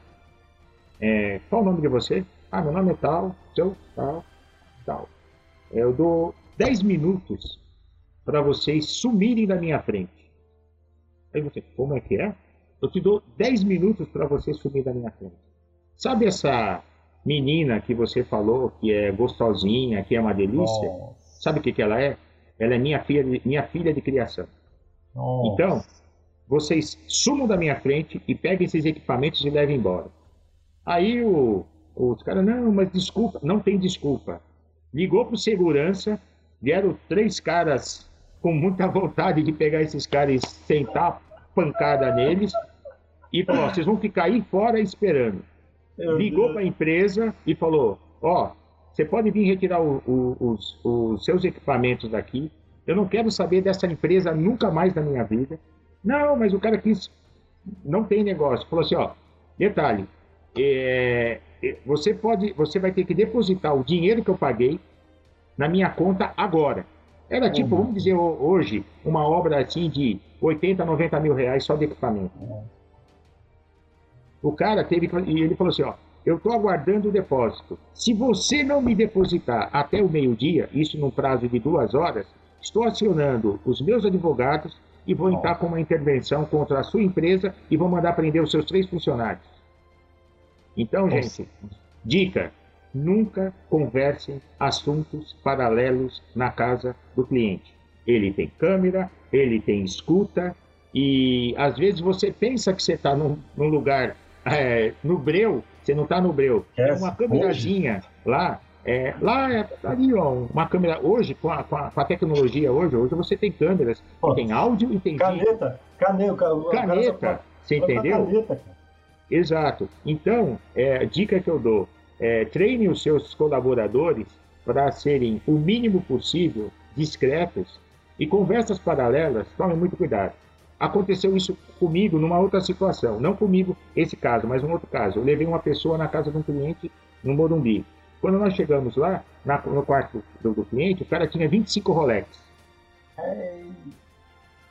Eu Aí o cara falou: Meu amigo, Rolex! Eu falei, amigão, posso pedir um favor para você? Você não viu, você não sabe. Esse assunto não, discute, não, não vamos discutir aqui dentro. Por favor, tá? O que você viu, você, se você quiser conversar comigo, vamos conversar lá fora. Outra dica. Então, o que, nós, o que, os, o que nós vemos na casa do cliente, seja uma Ferrari, seja um Rolex, seja até uma bolsa de teste que o cliente deixa muitas vezes. Tem cliente que deixou bolsa de teste é, aonde a gente ia fazer a instalação. Era um diretor da Sadia. A, a esposa dele deixou a bolsa aberta com o, o, todos os cheques, né, um talão de cheque, naquela época usava talão de cheque do Banco de Boston, né? Totalmente aberto. Olha só, uma bagaça, né? aberto no meio da sala. Aí, o que, que, nós fizemos? Pegamos, né, não mexemos na bolsa da, da, da, mulher lá, pegamos um plástico, cobrimos a mesa, porque ia fazer pó e tal, e tal, e tal. Quando a mulher chegou, a primeira coisa que ela fez, é, tá tudo bem aí? Eu falei, tá tudo bem. É, aonde está minha bolsa? Eu falei, a bolsa da senhora, você pode levantar o plástico aqui, ó? Ó, tá aqui embaixo. Ela falou, ufa, que bom. Aí eu falei, aconteceu alguma coisa? Ela falou assim, não, não, é que eu esqueci a bolsa aí, eu fui pro shopping, esqueci a bolsa aí e. Bom, tudo bem, a bolsa tá aí, então tá tudo bem, beleza, pegou a bolsa e foi embora. Na verdade, foi um teste. Então, vocês vão ser testados diversas vezes. Outro teste que vou te fazer. Você chega lá na casa do cliente e quer fazer o número 2, tá? Meu amigo, na boa, tenta fazer isso não na casa do cliente. Porque na casa do cliente, vai ter problema. E muitas vezes você vai querer usar o banheiro social. Aí a casa caiu de vez.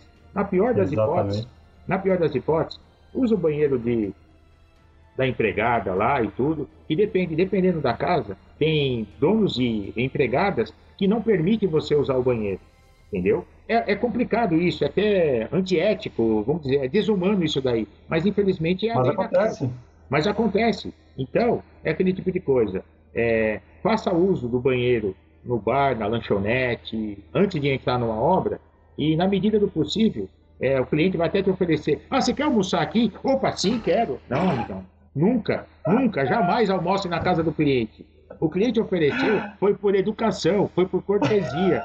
Ele não é seu amigo. Você é prestador cara, de serviço lá. O cara chega na casa do cliente na hora do almoço, o cara tá almoçando e por educação, você quer almoçar, o cara já senta, não, quero, todo sujo, né, Pereira? É. Então, Prado, são pequenos detalhes. Eu vi uma, uma comentário aqui.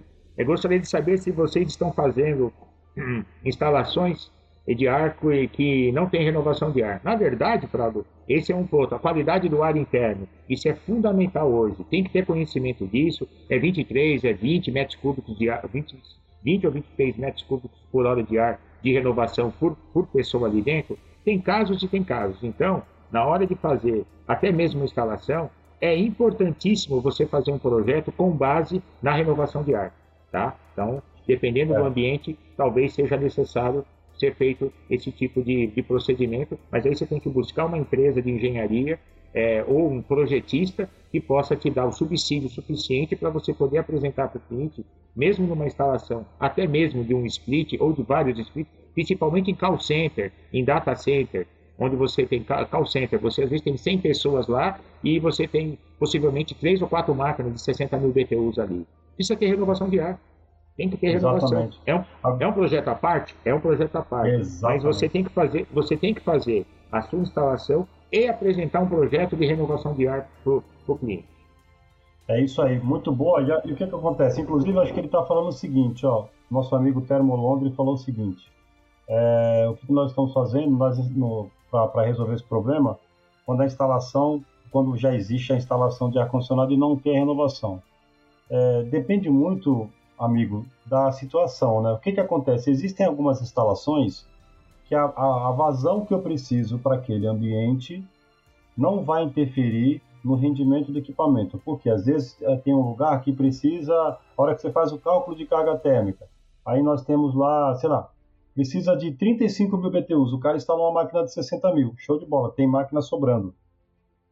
E a quantidade de ar que eu vou precisar renovar vai ficar ainda dentro da capacidade da máquina. E show de bola, eu vou lá, lógico, vou ter que fazer uma medição para entender qual é o ar que eu tenho lá fora, né?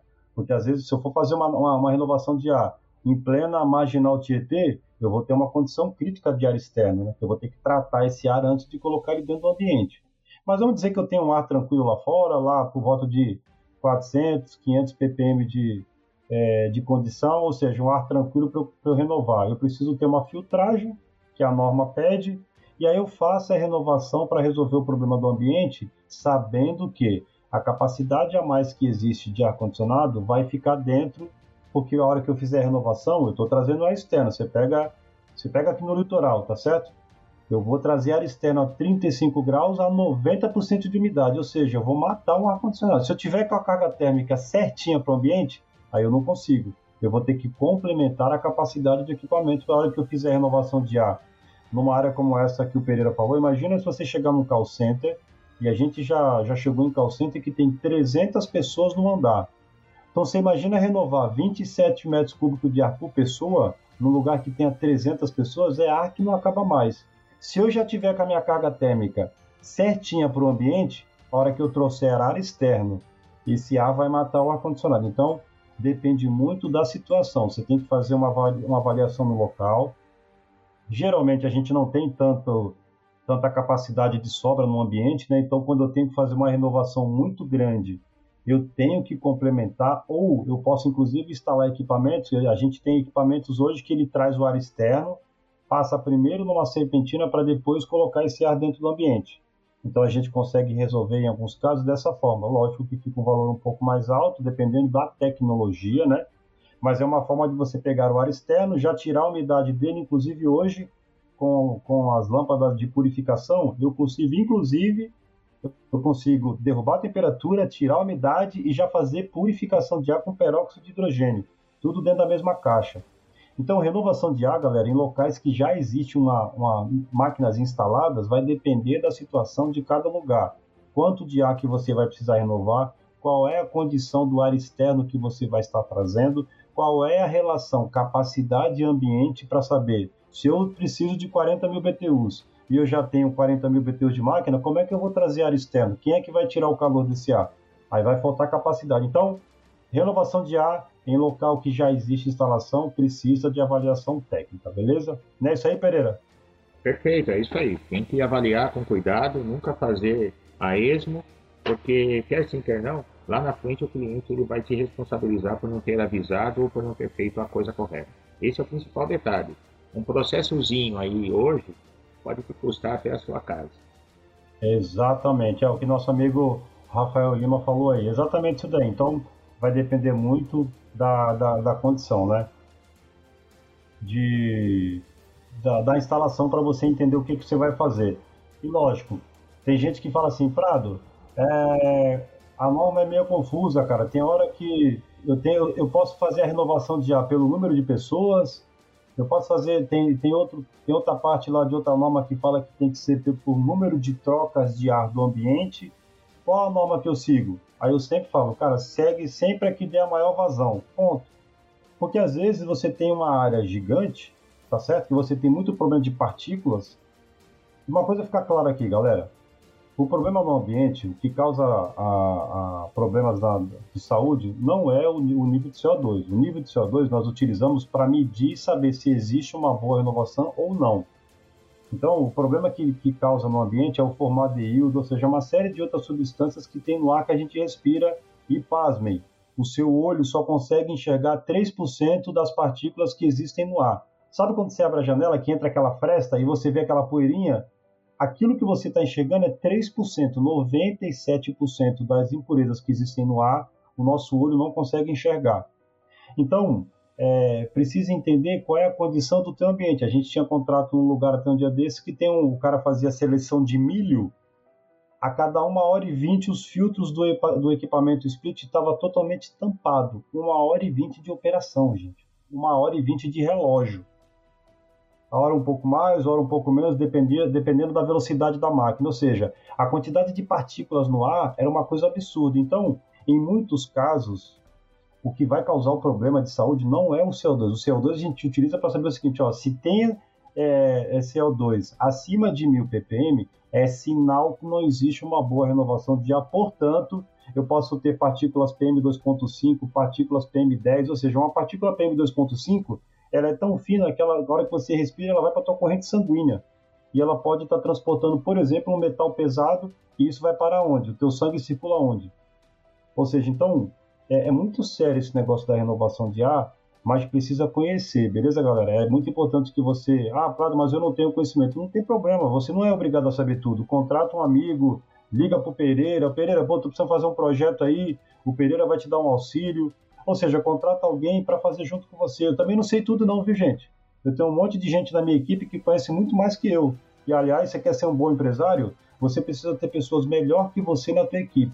Aí você vai ser uma empresa de ponta. Cara, o Pereira. Tem que ser. Sozinho nós não vamos chegar a lugar nenhum, né? Diz um ditado: é, quer ir rápido, vá sozinho. Quer ir longe, forme um grupo. É isso. É isso mesmo. É isso mesmo. Cara, tem uma galera aqui, galera. Vocês são fera demais, muito comentário, todo mundo participando aí, isso é fera demais, porque é isso que vai fazer aí a, a transformação em relação a, ao nosso segmento, cara. Como fica a temperatura interna, a temperatura externa, quando sai o barco, outros que ficam um pouco tempo. Cara, então, o que, que acontece, ó? É, tudo, a gente tinha um contrato no lugar, por exemplo, só para vocês terem a noção da, da diferença de um lugar para o outro onde uma pessoa acha que está frio, outra acha que está quente. A gente tinha uma, uma, um contrato no lugar onde, onde fazia a, a hemodiálise. Então essa, a temperatura desse ambiente ficava a 21 graus. E o que, que era isso? Era um lugar separado do hospital que a pessoa vinha de uma área externa e entrava nessa sala que estava a 21 graus. Então, no verão, no verão, o cara vinha daquela temperatura, Pereira, de 34, 32 graus aqui no litoral, a umidade é 80%, ou seja, o corpo do cara grudando, né? Aí ele entrava nesse ambiente que estava a 21, dava aquele choque, né? Beleza. Pois era chegar o inverno, eles começavam a ligar para a gente e dizer que a máquina não estava funcionando. Sabe por quê? Porque lá dentro continuava 21 graus e tinha dias em Santos que estava 17 graus. Aí o cara vinha de uma temperatura de 17 graus e entrava numa sala que continuava 21. Aí ele ligava. As enfermeiras, ó, oh, a máquina não está funcionando. Não está funcionando? Não. Aí chegava lá, olhava pro termômetro aqui na parede. A máquina está 21 graus. Não tá. Não tá porque geralmente a gente vem lá de fora quando a gente entra aqui, a gente sente aquele baque. Eu falei, então, mas você já parou para pensar que lá fora tá 17 graus hoje e aqui dentro continua os mesmos 21? Então, cada lugar tem uma característica. É, o importante é a gente seguir a norma. Lá naquele lugar, por exemplo, a temperatura tinha que estar 21 graus, tá certo? Não importa se lá fora tá 30 ou se lá fora tá 17. Lá dentro tem que estar 21. E aí a gente seguir a regra para manter o padrão do ambiente. Então, cada lugar, galera, vai ter a sua. Lógico, né? Eu não posso é, é, colocar, por exemplo, um trabalho administrativo. Eu não posso permitir que uma pessoa faça um trabalho administrativo numa temperatura de 28 graus e nem de uma temperatura de 19 graus. Eu preciso atender a NR. Se eu estiver dentro da NR, eu consigo fazer alguns arranjos de acordo com a necessidade do cliente, se eu não sair da, da temperatura da, de norma técnica, e aí, lógico, cada cliente vai ter aí a sua, a sua característica, né, não, é o, o Pereira? É, cada ambiente tem as suas peculiaridades e as suas características. Então, nós temos que é, adaptar até mesmo dentro da própria norma o que, que fica ideal, o que fica melhor. Se bem que o padrão de conforto mundial é 24 graus Celsius. Exatamente. Tanto para aquecimento como para refrigeração. Só para vocês terem uma ideia. É, uma diferença de temperatura de 24 para 22 graus pode significar, dentro do ambiente, é um acréscimo de 20% na sua conta de energia. Porque você tem que trabalhar, é 24 graus, chegou 25, liga. Chegou 23, desliga. Agora, quando você coloca 22 graus é, num ambiente de muita rotatividade, é, infelizmente, é, a máquina vai desligar com, com 21 e vai ligar com 23. Porém, isso vai gerar um trabalho maior do equipamento. Tem casos e tem casos. Onde você está falando de equipamentos, é uma coisa. Quando nós estamos falando de seres humanos, é uma outra coisa. E quando você tiver os dois ao mesmo tempo, num data center, por exemplo, onde você tem o pessoal que mexe com os computadores, você tem que tentar trabalhar dentro de uma temperatura é, o mais agradável possível para justamente não acontecer isso que o Grado falou, o choque térmico. Isso pode gerar uma pneumonia, pode gerar algum tipo de é, doenças recorrentes a essa baixa umidade, baixa temperatura e, consequentemente, pode gerar alguma alteração metabológica na pessoa. Então, temos que tomar esse, esse, esse cuidado também. Isso, ó. Em relação a isso, cara, tem uma série de coisas na norma, a gente tem que seguir uma série de coisas. Né? Eu tenho que manter velocidade do ar, temperatura, umidade, nível, ó, nível de ruído, pra você ter noção. Dependendo da condição de nível de ruído, ele pode causar é, impotência sexual nos homens e, e alterar o ciclo menstrual das mulheres. Então, tudo isso daí a gente tem que cuidar no ambiente: temperatura, umidade, nível de ruído, velocidade do ar, uma série de coisas. E lógico, cada, cada cliente tem uma característica, o cara tem uma norma que ele tem que atender. A gente atende laboratório que é diferente de uma sala de escritório, tá certo? A umidade do cara é diferente, a temperatura de trabalho em determinados lugares é diferente, então cada um atende uma norma e o, o, a busca sempre é que o cara trabalhe numa condição é, que não cause nenhum impacto, que ele possa sair da casa dele e ficar oito horas no ambiente, esse ambiente não causa nenhum impacto. E a gente está falando de iluminação, posição de cadeira, ergometria, ou seja, tem uma série de coisas no ambiente de trabalho que a gente precisa seguir norma. Tudo isso tem na norma. Tudo isso que você, quando você for fazer um projeto, até a cadeira que o cara vai utilizar, a, o, o, encosto de mão, o encosto de. Ou seja, para tudo, gente, tem norma. Por isso que para fazer projeto, o cara precisa conhecer de normas para não, não, não cair do cavalo, né? E, e, o pior, né? Quando você faz um, um projeto, é o teu nome que está ali se acontecer qualquer problema, ação trabalhista, foi você que desenhou, foi você que projetou, então tem que ficar atento, galera, a, quando a gente fala de projeto, beleza? Tá aí o Pereira que não me deixa enganar, tem vezes que a gente se debruça num projeto e aí você tenta chegar próximo de uma norma para trabalhar dentro dela, mas aí você complica um outro ambiente, ou seja, a gente já teve várias discussões e aí descobriu que fala o seguinte, esquece isso daí, mantém esse prédio para fazer tal coisa e vamos fazer essa outra coisa no outro prédio. Vocês vão ficar maluco aqui, porque a hora que você está tentando chegar dentro dessa norma aqui, você saiu dessa outra aqui que tem a ver com o laboratório. Aí o cara faz um teste lá com adesivo e durante sete dias tem que manter a temperatura em X, em X temperatura, né? E a umidade não podia variar 5%. Aí já vinha outra norma e falou, bom, mas o cara não pode trabalhar numa, numa umidade dessa daqui. Ou seja, não é fácil, galera. O cara ganha dinheiro, mas tem que se esforçar bastante para conhecer do assunto. Eu, Pereira. Tem que ser. Todo, todo esforço, é todo sucesso. Para chegar ao sucesso, você vai, vai ser derrotado, você vai perder, você vai empatar, mas você vai ganhar. O que acontece hoje é que o acesso, é, em tese, a facilidade de informações é tão grande que muitos jovens aí associam que o sucesso ele é imediato. E, a, a, e o, sucesso, o sucesso em si, ele não é tão imediato assim. O sucesso, ele requer um determinado período de tempo de estudo, de conhecimento. Você vai passar por dificuldades é, pessoais, emocionais, psicológicas, para você poder atingir os seus objetivos. Haja visto que eu estou estudando com o Prado. Vejam só, eu, 40 anos de ar-condicionado, voltei a estudar, gente. Pensem é bem, olha, vocês que têm aí 30 anos de idade aí, 35, até 40 anos, que se acha, não, tá tudo beleza, gente. Vou, vou, vou falar para vocês.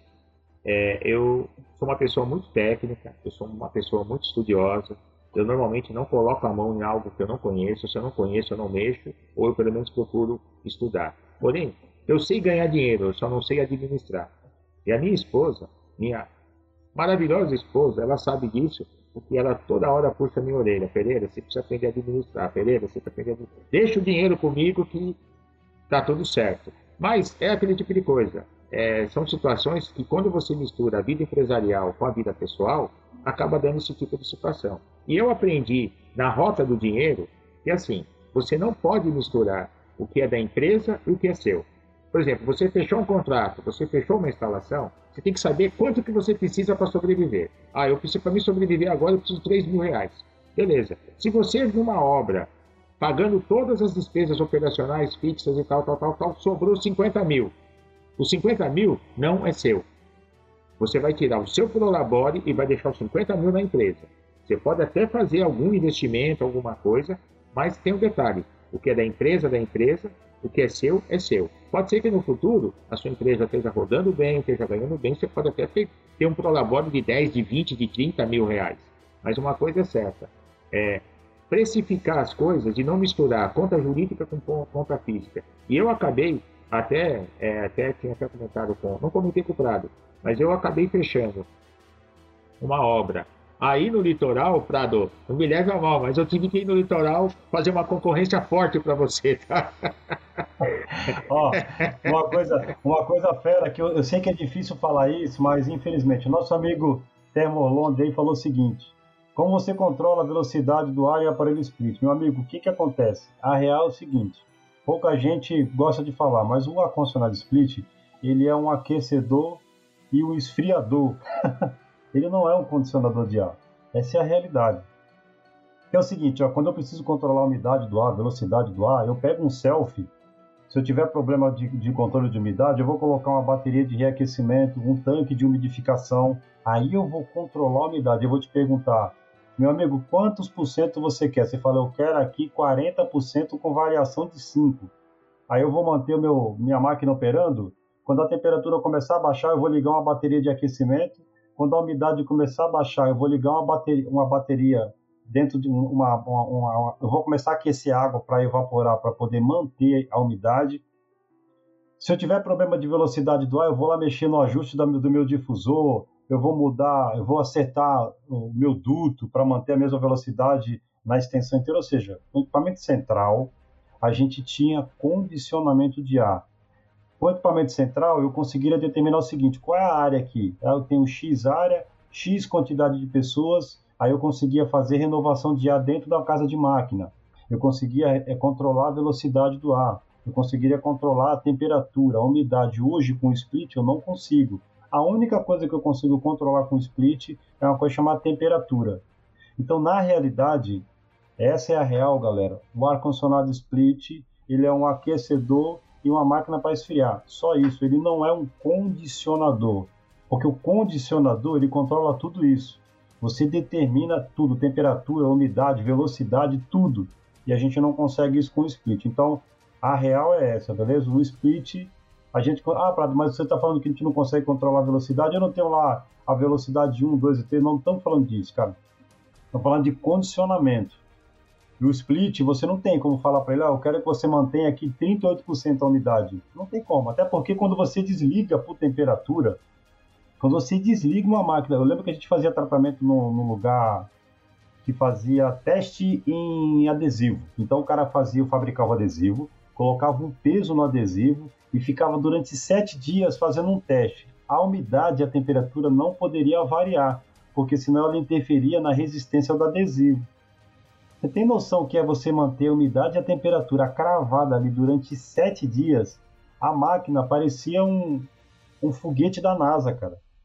A máquina sozinha fazia tudo, ela controlava velocidade, temperatura, umidade. Quando a umidade começava a baixar, mas a temperatura estava ainda. Ou seja, a máquina não parava nunca a refrigeração e ela só ligava a bateria de aquecimento para subir a temperatura, para não deixar a temperatura cair muito, e ligava o tanque de umidificação para para a umidade não baixar muito e ficava controlando tudo. Então ali a gente tinha condicionamento. Hoje com o split nós não temos. Então essa é a real, beleza, meu brother? Nós não temos condicionamento de ar com split. Eu não tenho como controlar uma série de coisas que eu consigo quando eu estou trabalhando com uma máquina especial, né? Com uma máquina. A gente trabalha com aquela máquina Liberty dentro de fábrica, meu irmão. A máquina só falta falar. Ela usa a própria, a própria água de condensado vai para dentro de uma bandeja e quando a umidade começa a baixar, ela evapora essa água para aumentar a, temper... a, a umidade. é brincadeira, Pereira? Não, eu sei bem isso, porque as primeiras torres, as primeiras estações da Telétrico Celular, na década de 90, eu, em parceria com uns amigos aí, um engenheiro que hoje tem uma empresa de ar-condicionado, nós fizemos alguma, alguns projetos dessas estações. Essas estações, elas ficavam no sertão de Goiás. É um deserto total. Então, como que você conseguia ter umidade e temperatura controlada? Na época, era tudo self-contained. Eram aqueles selfies grandes, de 5, de 10, de 15 TR. E aí, o que acontecia? A própria umidade dissipada pelo calor, o próprio calor dissipado pelas placas gerava um, um calor. E você tinha que captar essa umidade. Isso seria convertido em água. Essa água ficava numa bandeja e era jogada para dentro de, uma, de um invólucro onde você tinha uma resistência imersa. Então, quando você precisava aumentar a umidade, o que o sensor de temperatura é, e, o, e o, o, controle de umidade enviavam para a resistência? Liga a resistência. A resistência ligava, dissipava a umidade dentro do ambiente, mantinha a umidade em tese quase que controlada e era um processo contínuo. Então, a água, do, do a água de condensação do fancoil, ela era a água utilizada para abastecer a, a resistência de aquecimento e de umidificação. Então, isso daí são projetos que foram feitos na década de 90, 95, 96, 97, por aí. Naquela época já estava um pouco mais avançado, mas um pouco anterior a isso, nós fizemos. Então, são sistemas que realmente precisa isso. O que o Fábio falou é uma pura verdade. O, o, o, o, split ele é importante. Ele, na cadeia hoje de, de conforto térmico, ele é muito importante. Mas se você quiser precisão, não é com o split que você vai conseguir. É a partir de VRF, splitão ou talvez água gelada. Talvez não. Água gelada você consegue. Mas nem todos os sistemas hoje você consegue ter controle de umidade, abrir a válvula é, no, no, momento certo, fechar um dump, ter um dumper para você fechar um volume de ar que está caindo, que está resfriando muito. Eu me lembro Exatamente. Exatamente. Eu fiz o um projeto do Banco Nacional, que era ali na esquina da Pamplona com a Paulista, tinha aquele Banco Nacional ali, e nós fiz, eu fiz o projeto. Eu não, né? Fizemos o projeto. E eu me lembro que é, no, no perímetro das janelas ali batia muito sol. Então é, o pessoal sim. sentia muito frio. Ali tinha todos os dampers proporcional, proporcionais no, com difusores lineares, é, mantendo uma temperatura constante. Quando o sol mudava de posição, ali saía menos ar e esses dampers, eles eram controlados de maneira toda totalmente eletrônica. Es, esses dampers, eles fechavam, diminuíam o volume de ar naquela, naquela região próxima da janela, ou ele transferia para a área central, ou ele ia para o outro lado onde estava batendo muito sol. Então, isso é, área... isso é condicionamento de ar, rapaz. Tá de brincadeira. Entendeu? Aí quando você quando ia para o outro lado do prédio, onde tinha uma incidência do sol no período da tarde, então a maior parte do volume de ar era totalmente é, é, concentrado na região mais quente. Isso sim, você tem controle. Agora, com split, é assim, você colocar velocidade alta, alta média ou baixa, é ou, ou 24 ou 22 graus, ele vai ficar trabalhando desse jeito. Você não tem controle de umidade nem de temperatura propriamente dito com precisão. Você tem uma, uma temperatura controlada e uma umidade, porque quanto mais baixa a umidade, ou quanto mais baixa a temperatura, menor a umidade. Quanto mais alta a temperatura, maior a umidade. Isso daí é o, a carta psicométrica, justamente nos mostra isso. Mas um sistema controlado hoje é nesse, é nesse modelo aí. Tudo proporcional, com dampers. Hoje, por exemplo, tem sistemas, tinha um sistema que nós fazíamos antes, que quando você tinha um volume de ar é, muito grande e que não, não, não precisava mandar para o ambiente, você tinha um dumper que fazia o bypass, bypass. e jogava esse ar dentro da casa de máquinas. Fantástico. Ou seja, é por isso que ó, o nosso amigo falou o seguinte: ó, os americanos até, a, até hoje utilizam ainda pouco split. Lá eles utilizam aparelhos dutados justamente para a gente ter. Lá o cara tem controle de umidade, lá o cara tem controle de velocidade, ele tem todo, né? Aquecimento, é, é, é, refrigeração, climatização, e o cara realmente faz um controle. Os americanos realmente, lá eles têm muito isso, são, é, são poucos splits sendo utilizados, os caras têm é, outra coisa que é muito interessante, né? o cara tem insuflamento pelo piso, né? Ou seja, lá os caras fazem realmente um trabalho diferenciado que hoje o split, cara, não, não tem como fazer. A gente, a gente sabe que é engraçado, né? Quando trabalha dentro da indústria, o cara fala para mim o seguinte, Prado, eu lembro que chegou um cara novo numa fábrica e ele falou o seguinte, olha, é, eu preciso controlar a umidade aqui nesse local. E lá tinha split instalado, ele removeu as pessoas falou, então você esquece aqui, não tem como. Vai ser impossível a gente controlar. Ele falou, não, mas a gente não poderia colocar aqui um tanque de umidificação. Eu falei, show de bola, o problema é a hora que o split parar de funcionar, a serpentina vai começar a evaporar. Como é que eu vou controlar quanto de água que ela vai evaporar? É impossível. Se só falar para mim que pode ter uma diferença de 40% da umidade do ar, sem problema. Agora, se for uma coisa tipo, eu lembro que nessa época que a gente fazia o controle nessa sala de adesivos, a, a umidade não podia variar mais que 5%. Tu tem noção que, que é 5%? Meu irmão, tu pisca o olho, ela varia 30%. E isso a gente só consegue se eu tiver um sistema que faça realmente condicionamento. No split, infelizmente, azeda o pé do frango e não é possível. Galera, quando o papo é bom, o tempo passa, geralmente eu faço uma hora, uma hora e vinte de live, né? Nós já estamos aí com duas horas de podcast, porque a conversa é boa e aí a gente viaja aqui na maionese.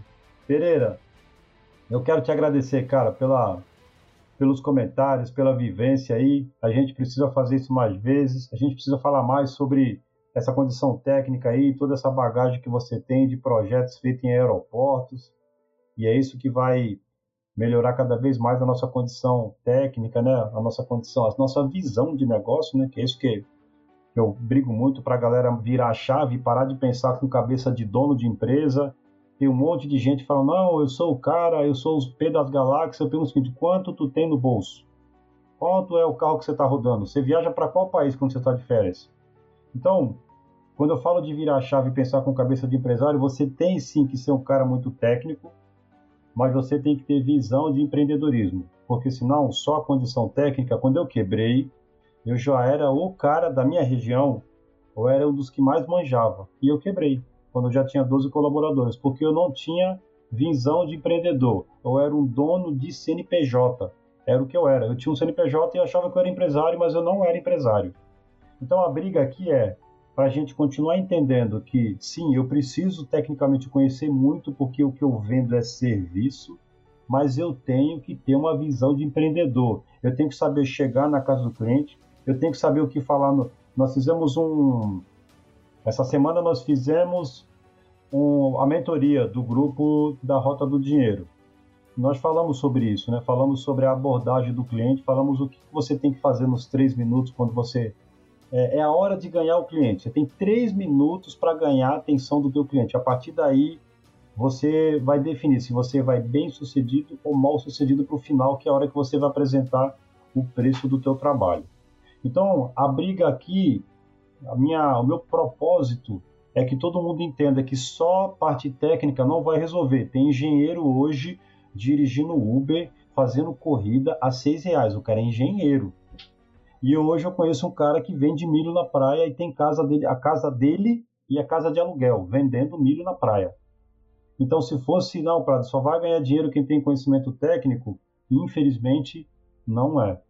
Vai ganhar dinheiro hoje no mercado quem conhecer muito tecnicamente, mas quem tiver visão de empreendedorismo, quem souber fazer abordagem, quem souber captar cliente, quem souber trabalhar para aumentar a sua equipe tem cara que está há 20 anos no negócio, ele só tem duas equipes. Depois de 20 anos, ele não conseguiu treinar mais pessoas. Então, todo o conhecimento que você tem, se uma hora você não tiver várias pessoas dividindo esse conhecimento, antes da pandemia eu tinha 26 equipes operando.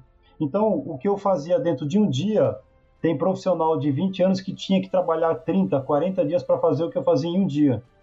Então, é nessa hora que eu começo efetivamente a ser um empresário bem-sucedido, conseguir ter uma condição legal, não só para mim, não, estou falando para os colaboradores também, para minha família, para todo mundo. Então, a briga aqui, o podcast, os treinamentos, é para isso, galera, para a gente entender que todo esse conhecimento que o Pereira falou aqui, atrelado a uma visão de empreendedorismo, a gente vai longe. Aí eu passo a palavra para o meu amigo Pereira, para você fazer as suas considerações. Muito obrigado, cara, pelo, por ter aceitado estar aqui, meu irmão. Eu que agradeço, Prado, a oportunidade eu vou falar para você que eu estou extremamente emocionado, porque eu com 40 anos de ar-condicionado e por já ter passado por grandes empresas, eu nunca tive reconhecimento como profissional. Por incrível que pareça, eu já deixei muita gente rica, já fiz é projetos que eu cobrava, é um preço, vamos dizer, de mercado, é, vamos dizer, mil reais, e em cima desse projeto o cara ganhou 100 mil reais. Isso né, não vou dizer que seja demérito meu e nem que seja expertise da outra pessoa. Mas é assim, é, o tempo vai passando e a gente vai entendendo que eu tenho é, alvos pela frente. Hoje eu tenho três netos, tenho uma filha maravilhosa, um genro que eu amo de paixão, e a minha esposa, minha sogra, minhas cunhadas, que eu amo todas elas. Porém, eu tenho um legado comigo. Eu quero fazer a diferença na vida dessas pessoas. Para isso, eu preciso ser uma pessoa bem-sucedida. E hoje eu estou em busca justamente disso aquilo que você falou. Ter conhecimento é importante? É muito importante, mas eu preciso aprender a ganhar dinheiro. Então, agora, o que eu estou fazendo, eu estou me reciclando com 62 para 63 anos de idade, depois de tantos anos de ar-condicionado, eu estou me reciclando para mim poder deixar algo melhor para as minhas netas, deixar algo melhor para minha, para minha esposa, porque da vida a gente não vai levar nada.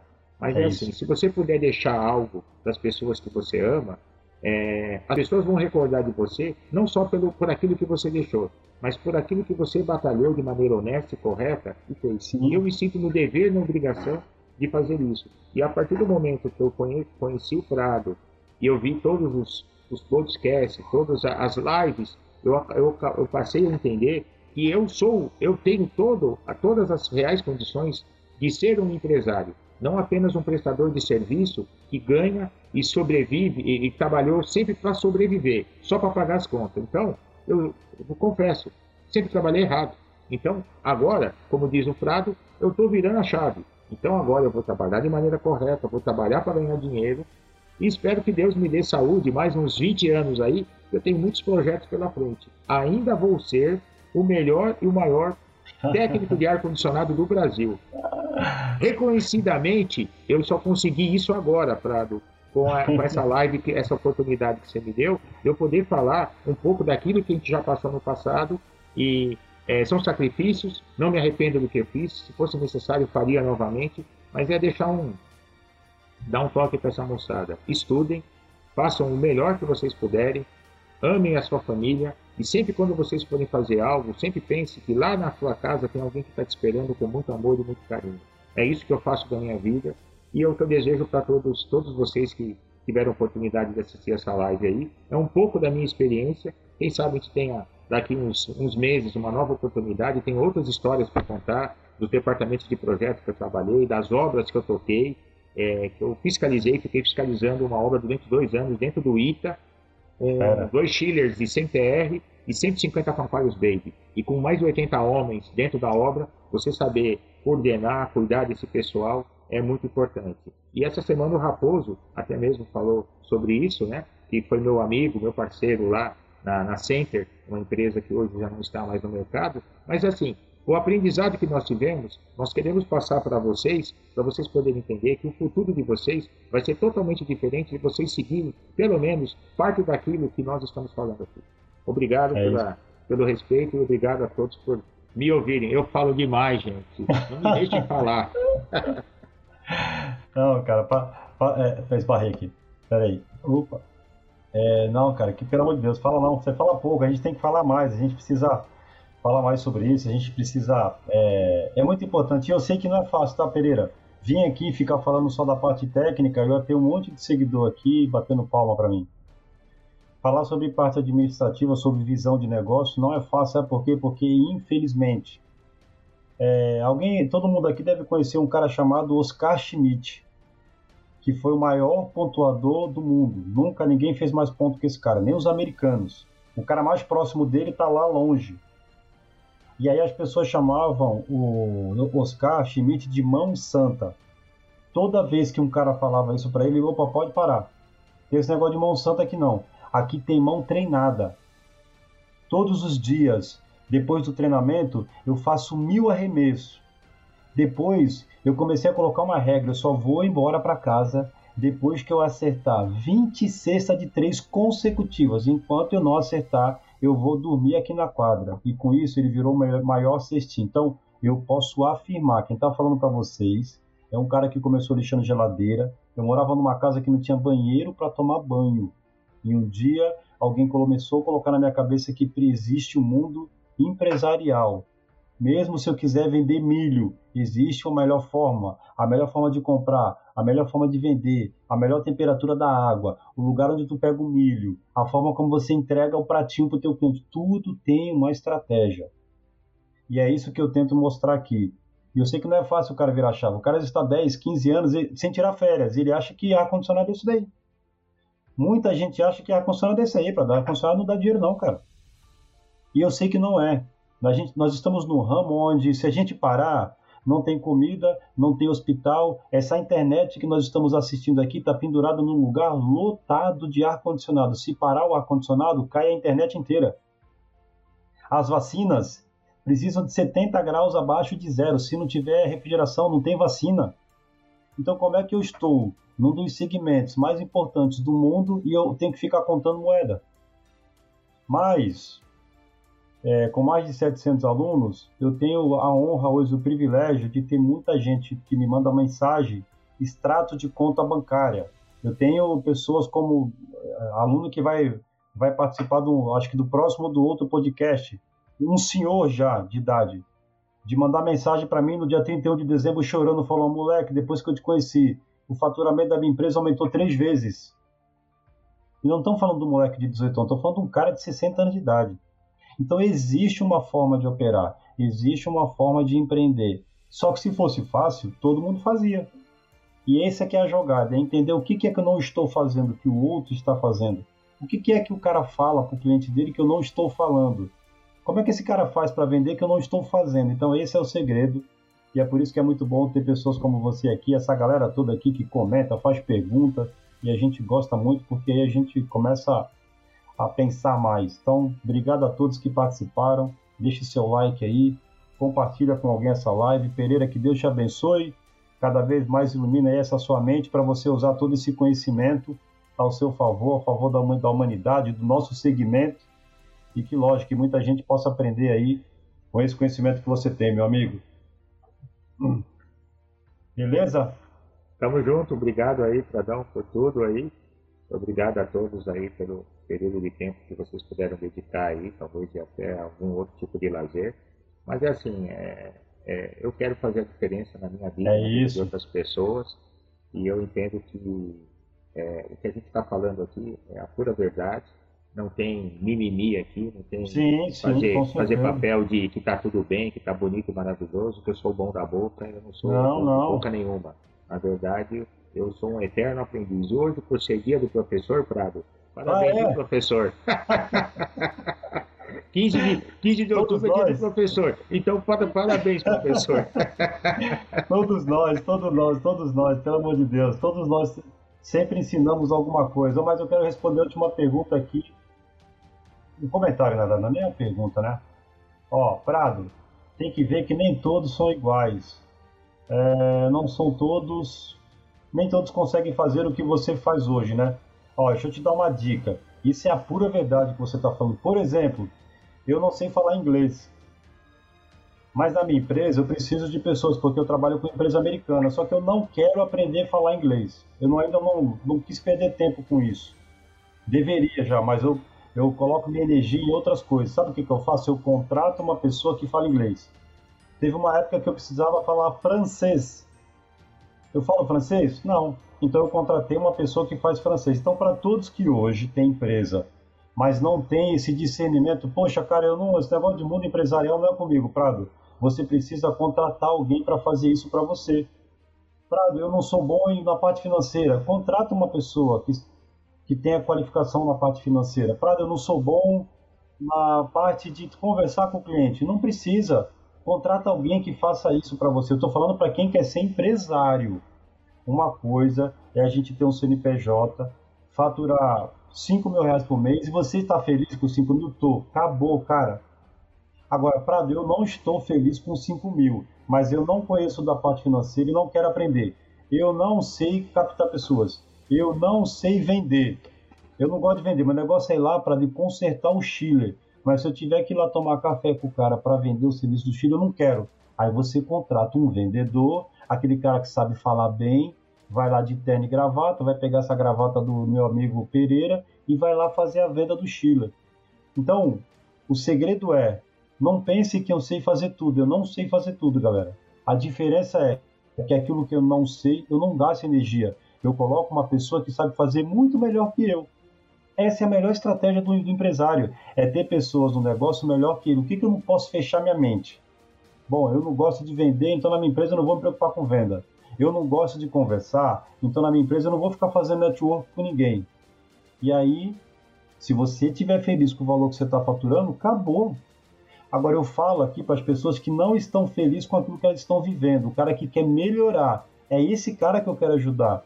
Mas o cara que hoje já tem um nível de faturamento que para ele tá bom, pô, bicho, acabou. O importante é o cara ser feliz e estar tá satisfeito. Para quem que eu falo?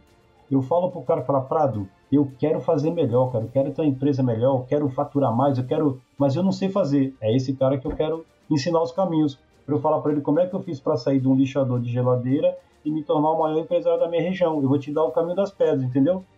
Essa é a jogada. Beleza, galera?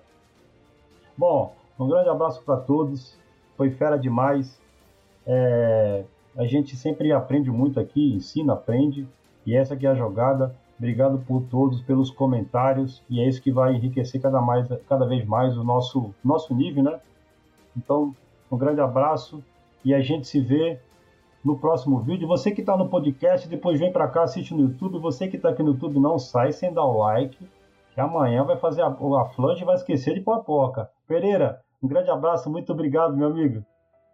Opa, peraí, peraí, peraí, desculpa, desculpa, desculpa, desculpa, desculpa. desculpa. Eu estou falando com o Pereira e o áudio dele está desligado aqui. Me perdoa, meu amigo. Grande abraço, Pereira. Eu que agradeço. Obrigado, boa noite. Sucesso para todos aí. A vida segue. Vamos em frente, que atrás tem gente. É isso. Grande abraço, galera.